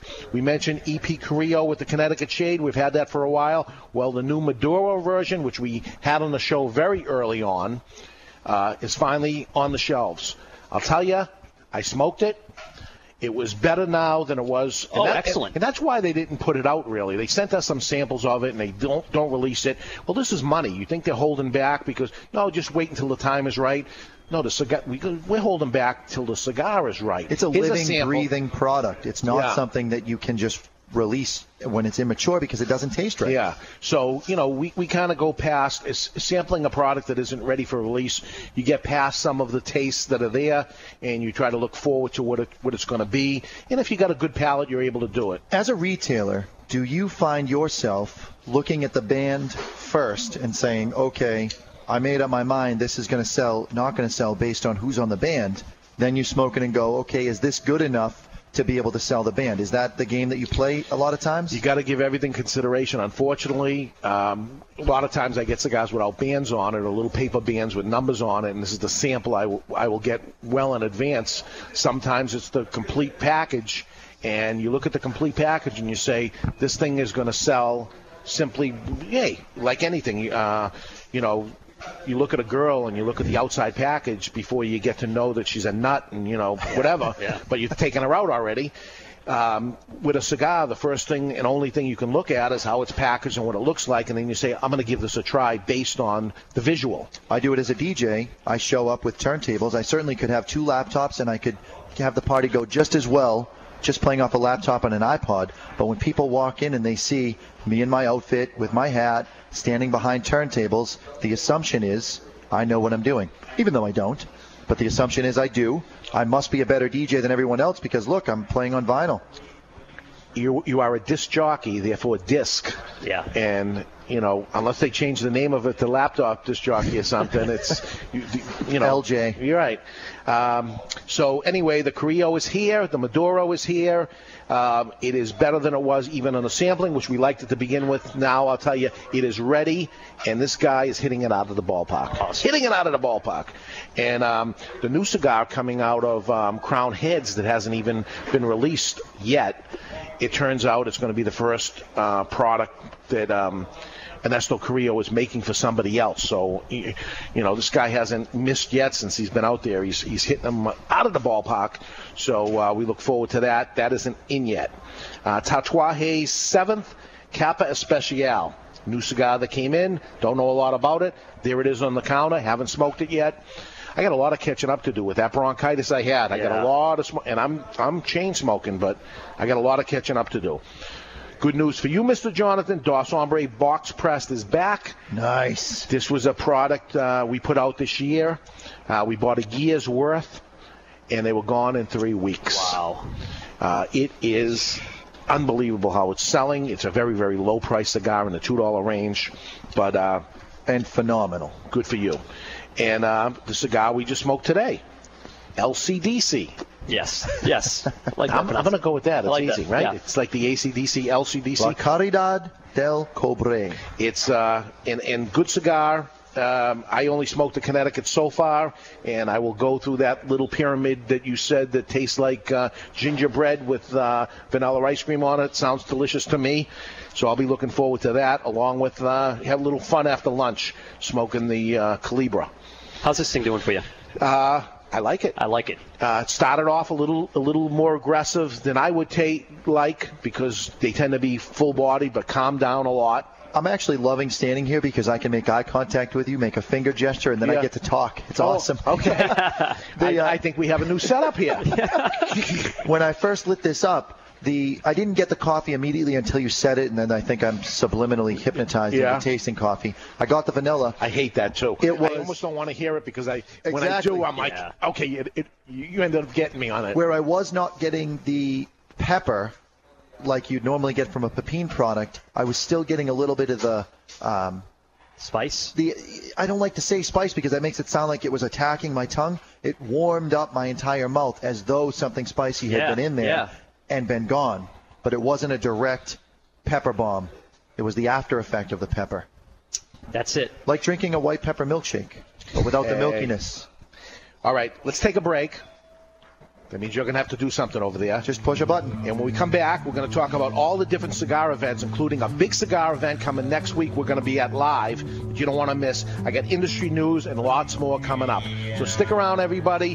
Mr. Jonathan, you're doing the right thing over there. I hope so. You're listening to the Cigar Authority on the Cigar Authority Radio Network.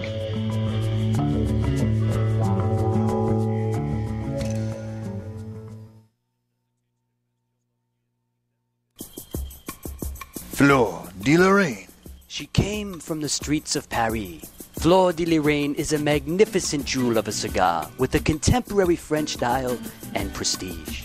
Fleur de Lorraine marries rare, aged tobaccos and old world craftsmanship. Fleur de Lorraine.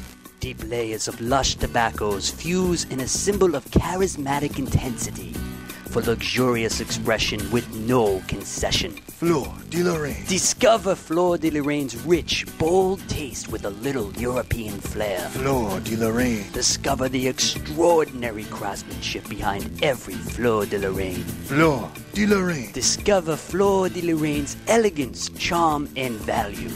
Flor de Lorraine, now available in natural or Maduro. Discover Flor de Lorraine cigars at fine tobacconists everywhere. Flor de Lorraine. Flor de Lorraine. From the streets of Paris to you.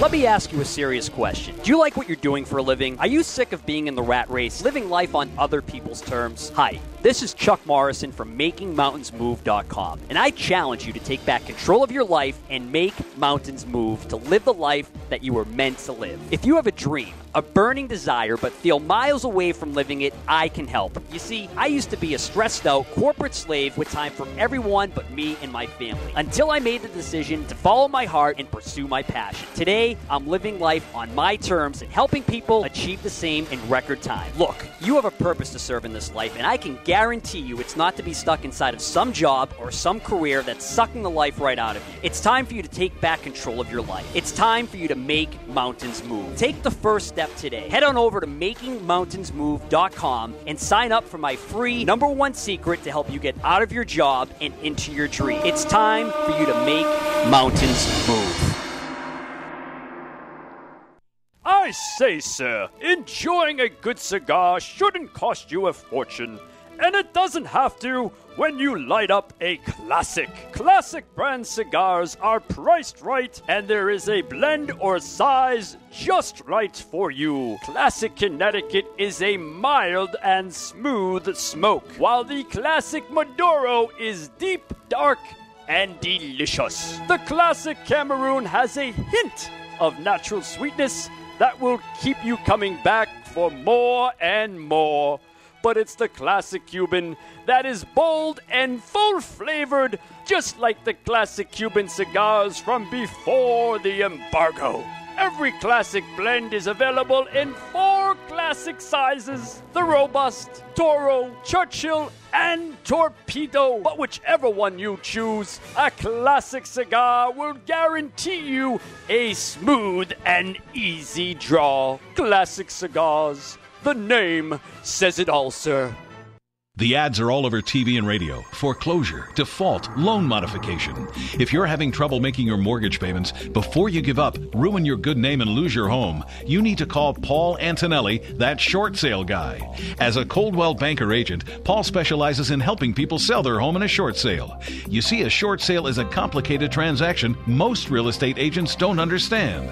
Not every homeowner can qualify for a short sale, and some lose valuable time and money when they try the short sale process only to find that they don't qualify. Paul understands the process and knows the steps for a successful short sale. When you call, Paul will cover all the necessary details and tell you if a short sale is possible on your property. Remember the name, Paul Antonelli, or go to thatshortsaleguy.com and watch Paul's informational videos. Then call and let his expertise guide you to a successful short sale. You're at your computer now, so go to thatshortsaleguy.com. Paul Antonelli and the short sale team. Go to thatshortsaleguy.com. Born of cold Russian winters, the wheat of hammer and sickle is hand cleared in the Black Earth region, then dry shipped to the distillery, where masters of the craft distill and filter hammer and sickle six times, transforming the harvest into a smooth, super premium vodka, worthy of its Russian heritage. Hammer and sickle, super premium vodka, Russian reborn.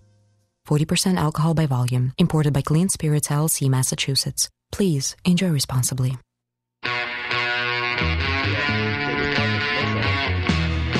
Okay, we're back with the Cigar Authority, and this Chuck Morrison sitting beside me. What's up? I think it's a prettier show. The whole thing is actually looking better.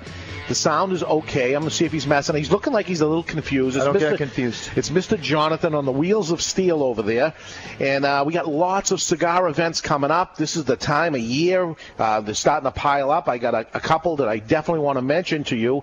The reason why Mr. Jonathan's back in there learning the board a little bit is next week you're not here. Yeah. Because you're is it Pa- Patriots? Yeah. So I thought he was demoted. No, in- Mr. oh. Jonathan does not get demoted. Yeah. When are you guys going to get that through your, your thick skulls? Um, next week we are going to uh, do the show live from Two Guys Smoke Shop in Nashua, New Hampshire. That's off Route 3, Exit 1. Um, into Nashua, New Hampshire, and uh, we're going to do the show live from there, and we're going to try to do it live outdoors. I'm so bummed I'm not going to be here for Yeah. this. I'll let you talk, but I am so bummed. Um, I'm pumped to see how the kissing booth goes. That's the thing that's sticking in my brain. I want to know how they're pulling that off. Well, how do you get pretty girls to just make out with random fat guys? Money, baby. With Right? cigar breath. Yeah, you don't know about this. I'm going to tell you right now. Two Guys Smoke Shop presents. Look at Avey. Next week, August 20th, Two Guys Smoke Shop presents the Smoking Car Show. Okay, so it's going to be smoking cars, smoking girls, and smoking cigars. This Saturday, a week from today, August 20th, with a rain date of August 21st. Please, God, don't let it rain. Uh, we're going to do it no matter what. Uh, we have to do the show Yeah, no matter what. for sure. the folks from Xikar are coming up, so we're going to do the show with them. This is 15 Spitbrook Road, Nashua, New Hampshire, Two Guys Smoke Shop. Again, exit one off Route 3. Um, the car show starts at 11 o'clock to 4. We go live um, on the radio at 12 noon to 2. Um, there'll be, from what I understand, 100 modified hot rod, hot rod style things. awesomeness. We're also going to bring in our 1936 Cadillac Fleetwood, which is virgin in every way. That's right. That's what you say. That's what I say. time. and we're going to bring that there. We're going to give that uh, away in September uh, at our anniversary party, but we're going to show it off. Uh, and I don't know if it's something to show off compared to the, the cars that are going to be there. But from what I understand, there's going to be even what's the big giant trucks that crush Monster cars? trucks. Monster.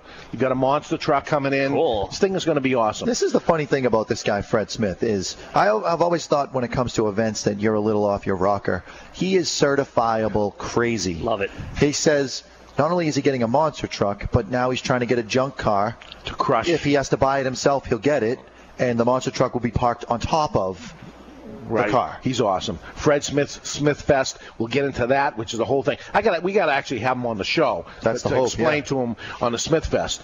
But um, there's going to be multiple trophies given away. We're going to have a Miss Smoke Show contest. This is I'm next- entering that. This is next week. You tell the Pats to skip the game Yeah, and come to to. the show. Yeah. See, see if they can do it. Um, but it's brought to you uh, by uh, Smith Fest, the Ivy Hall, the Cigar Authority, Mr. Jonathan, Bob's Cruise, and all the money uh, raised will be given for awareness of. Um, uh, funds for awareness for Make a Wish Foundation in families with spinal muscular atrophy. This is uh, every year the board for Smithfest votes on what charities they're going to give the money to, and so those are the two that got the most votes in their thing. They actually have a board. Uh, Fred Smith no longer sits on the board because he is the director of their operations. He moves around and he makes mountains move. Literally. Sure does. Yeah. He sure does. Um, so anyway, that's this a week from today, and uh, you know we'll throw lots of stuff on our Facebook and let you know. Uh, um, again, all the information on it. If you can make it by, it's going to be a great time. Hopefully, the weather's going to turn out nice. And uh, they tell me there's going to be a kissing booth and all this other stuff. Lots more surprises that are going to go on. But also, the folks from Xikar are going to get there running all kinds of promos uh, on their HC cigars and all the different accessories. So it's going to be a great, great day. That's next Saturday. Um, uh, talking with Frank Herrera, and I noticed his name on there the following week, which is August 28th. Um, we're going to uh, do the show on the 27th. On the 28th is a Sunday. So, again, um, Chuck can't make it. Detroit. You're going to be in Detroit Rock City. Okay, for doing the pa- Patriots again. Yeah. They're going to play like every week. Yeah, What's this going is on here? unacceptable, Chuck. This is your full-time, every week job. You Anyway. can tell them they can go whatever. Okay, you shut up because you're not going to be there either. because you can't make it. Mike Havey's going to jump in, who has never done any of this stuff before. I love what Havey said, by the way. This is this is Havey. He's kind of learning the elements of the broadcast, the equipment, the technology, if you will, and he this it sums it up brilliantly. He said, "As far as technology goes, I'm an 80 year old man in a 22 year old body." Yeah.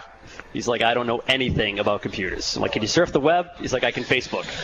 so it, it may be the most entertaining show ever because it, it could be, a train wreck. Well, and the beautiful thing is that Dave has no problem really telling Mike Havey how he feels, whereas with other people he may sugarcoat it and kind of hold go back as best I "Oh," can, but not with Mike. Yeah, he's he's actually an employee here that I pay, so he gets the wrath of my sword. I actually looked into his laptop bag in the back. He's got some supplies that he's bringing as a backup, and I saw the pens in there. Oh, good, So good. He's gonna need when the stuff hits the fan and he He's lets gonna go in need his it. pants, he'll be ready. So August 28th, it's a Sunday. We are flying out right after the show on Saturday, and we're heading down to Boulder, Colorado. Where Such a good time. Where you were with me last year. had a blast. Um, me and um, me, Tommy? you, and Tommy Grella, right? And um, first off, the VIP tickets are all sold out already. There are some general admission tickets, $100 general admission tickets left. Go on to their website, which is rmcigarfest.com. rmcigarfest.com stands for Rocky Mountain Cigar Fest. And um, grab a ticket if you want to go. I'm going to tell you right now, it's worth the flight, it's worth the hotel, it's worth hundred dollars. Twenty cigars right off the bat as you go in. Uh, you get drink tickets for beer, wine, and spirits. The music last year was sensational. great, great. So uh, I don't know who they're going to have this year, um, but also. Um, there's booths and stuff for all foods and all, all this stuff going on. And the Cigar Authority is broadcasting from there. It's a Sunday. We're going to tape it and we're going to air it the following week. How can you say no to this? First off, the, there's the hundred dollar choice, but there's also a social ticket. Hmm. I thought this was pretty interesting. The social ticket gets you in and gets you no cigars, twenty five dollars. Now for seventy five dollars, you're going to get twenty cigars. Well, so why would you buy the social ticket to begin with? Yeah, that's a waste. Even if you took your wife with you and your wife's going to get the social ticket, you you're go. going to get the regular one, which is what the idea is. It comes to three dollars and seventy five cents a cigar. Have your wife get a regular ticket too, because you can't buy those cigars for twice the price. Great Certainly point. cannot. So Great it's an unbelievable deal. Uh, it's just 15 days away. Um, you got Jonathan Drew, who's going to be there himself.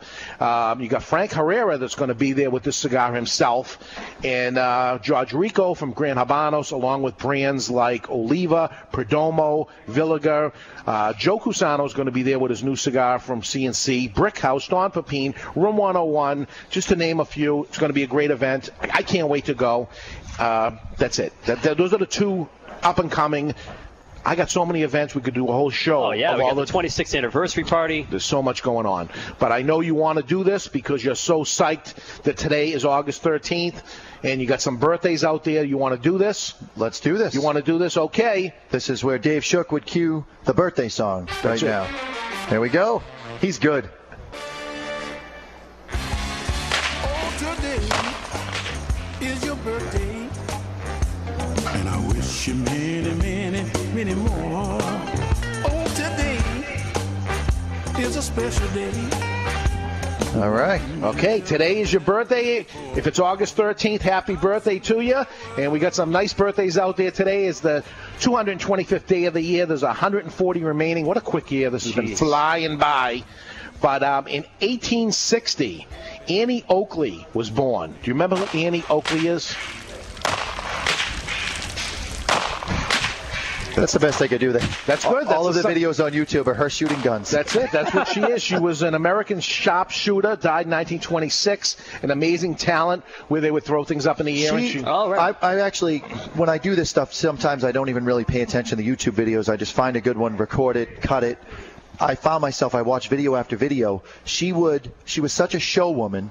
She would start her show off with throwing light bulbs in the air. So she'd throw one up, shoot it. Then she'd throw two up and shoot it. Then when she got to With a rifle. With a rifle, with a rifle. rifle, Wow. When she got to four, she would do two rifles, throw four light bulbs up in the air, shoot two with one rifle, put it down, grab the other rifle, and shoot the other two.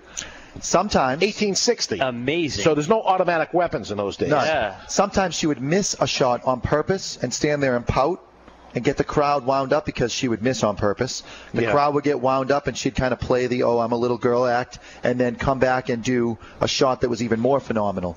You know, instead of shooting the heart out of the ace of hearts, she'd have her holder hold the card sideways and she'd split the card in half the card in half. Wow. Yeah, someone's real hand holding the card with a real bullet, 22. Boom. Annie Oakley. Uh, 1899, um, English film director. North by Oh. Northwest, Psycho, The Birds, you know them. Alfred Hitchcock was born this day, 1899, died in 1980. The only episode I remember watching was the one where he is standing there with a bow and arrow and he says, I shot an arrow in the air and he does the whole poem. Yeah. And then you see the show and it comes back to him and he says, I shot an arrow in the air, I know for whatever, yeah, blah, yeah. and it's sticking out of the top of his head. Yeah. And so Disney used to have an awesome exhibit uh, featuring Hitchcock. I'm Yeah. not sure if they still do it. MGM. It was pretty awesome. Alfred Hitchcock, way ahead of his time. There was a guy that do, could he could do horror films without showing any blood or gore and scare the Yeah, pants off you. Yeah. Uh, All with shadows. Also, a big cigar smoker. Uh, what cigar did he smoke? I don't know. Reportedly Dunhill. But I don't know if you ever saw the advertisement of the birds. The cigar coming out of his mouth and the black crow on the end of the cigar. And that was the advertisement Okay. of, of, of the birds. So, okay, your favorite guy right here, 1926, born 1926, still alive. This tells you only the good die young. And here, you took away our airplanes. Here, in the United States, you, the authority, drop our airplanes. He's talking about how the Cigar Authority, way back in the day before we Yeah. had formed, Yeah. had confiscated all of the, the airplanes coming in and out, uh, all the Cuban airplanes. so he was asked by the press, why did you fly in on a Russian plane? It was a leading question. It was because the U.S. had confiscated all of his planes, and he was friends with Russia back then. Uh, this was in the 70s. That was So- actually him That was him speaking in. English. Yes. Which is very, Very rare. rare, yeah. Very rare. I did my homework. So Yes, you did. Fidel Castro, born today, 1926, still alive. Only the good die young, because uh, mean, bad, bad person. That's why I don't smoke Cuban cigars or have anything to do with them. And you, you see how Frank Herrera. I Oh, my God. we- so he, He's yeah, two for two for swearing on the radio. uh, born this day, 1930, American vocalist and pianist. This is his most famous song right here. I love this song. I play it every time I have cocktail hour. It was number it was number eight in the Billboard charts. Tiny Bubbles. Do you know who it is? Any idea? No idea. Really? No idea. Chuck. I know. Tiny Bubbles. He's I know. Hawaiian. I like it. I like Do you it. know the song? No. You don't even know the song. no. Loser. Wow, this is Don Ho. If you ever went to Hawaii, this you know he made a career out of this song basically, and uh, died uh, in 2007, but born this day in 1930, Don Ho's birthday. This is good. I could see this being played at the cocktail hour. Yeah. Jonathan. Oh, sure. man, I love sure. Sure. Now let's talk about died this day. Died this day in 1982. If you didn't know who that was, you'll never know who this was because he wasn't all that famous, but he had some great music. Joe Tex. Because you're looking Yeah. at that thing. Cheater. this this is Joe Tex. Uh, He had other hits that were more famous, but this is the song as far as I'm it concerned. sure is. Here it is.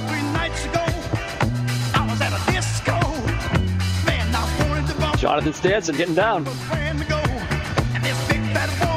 Check the bridge on this. Check the bridge on All right. this. Southern Soul Singer, baby.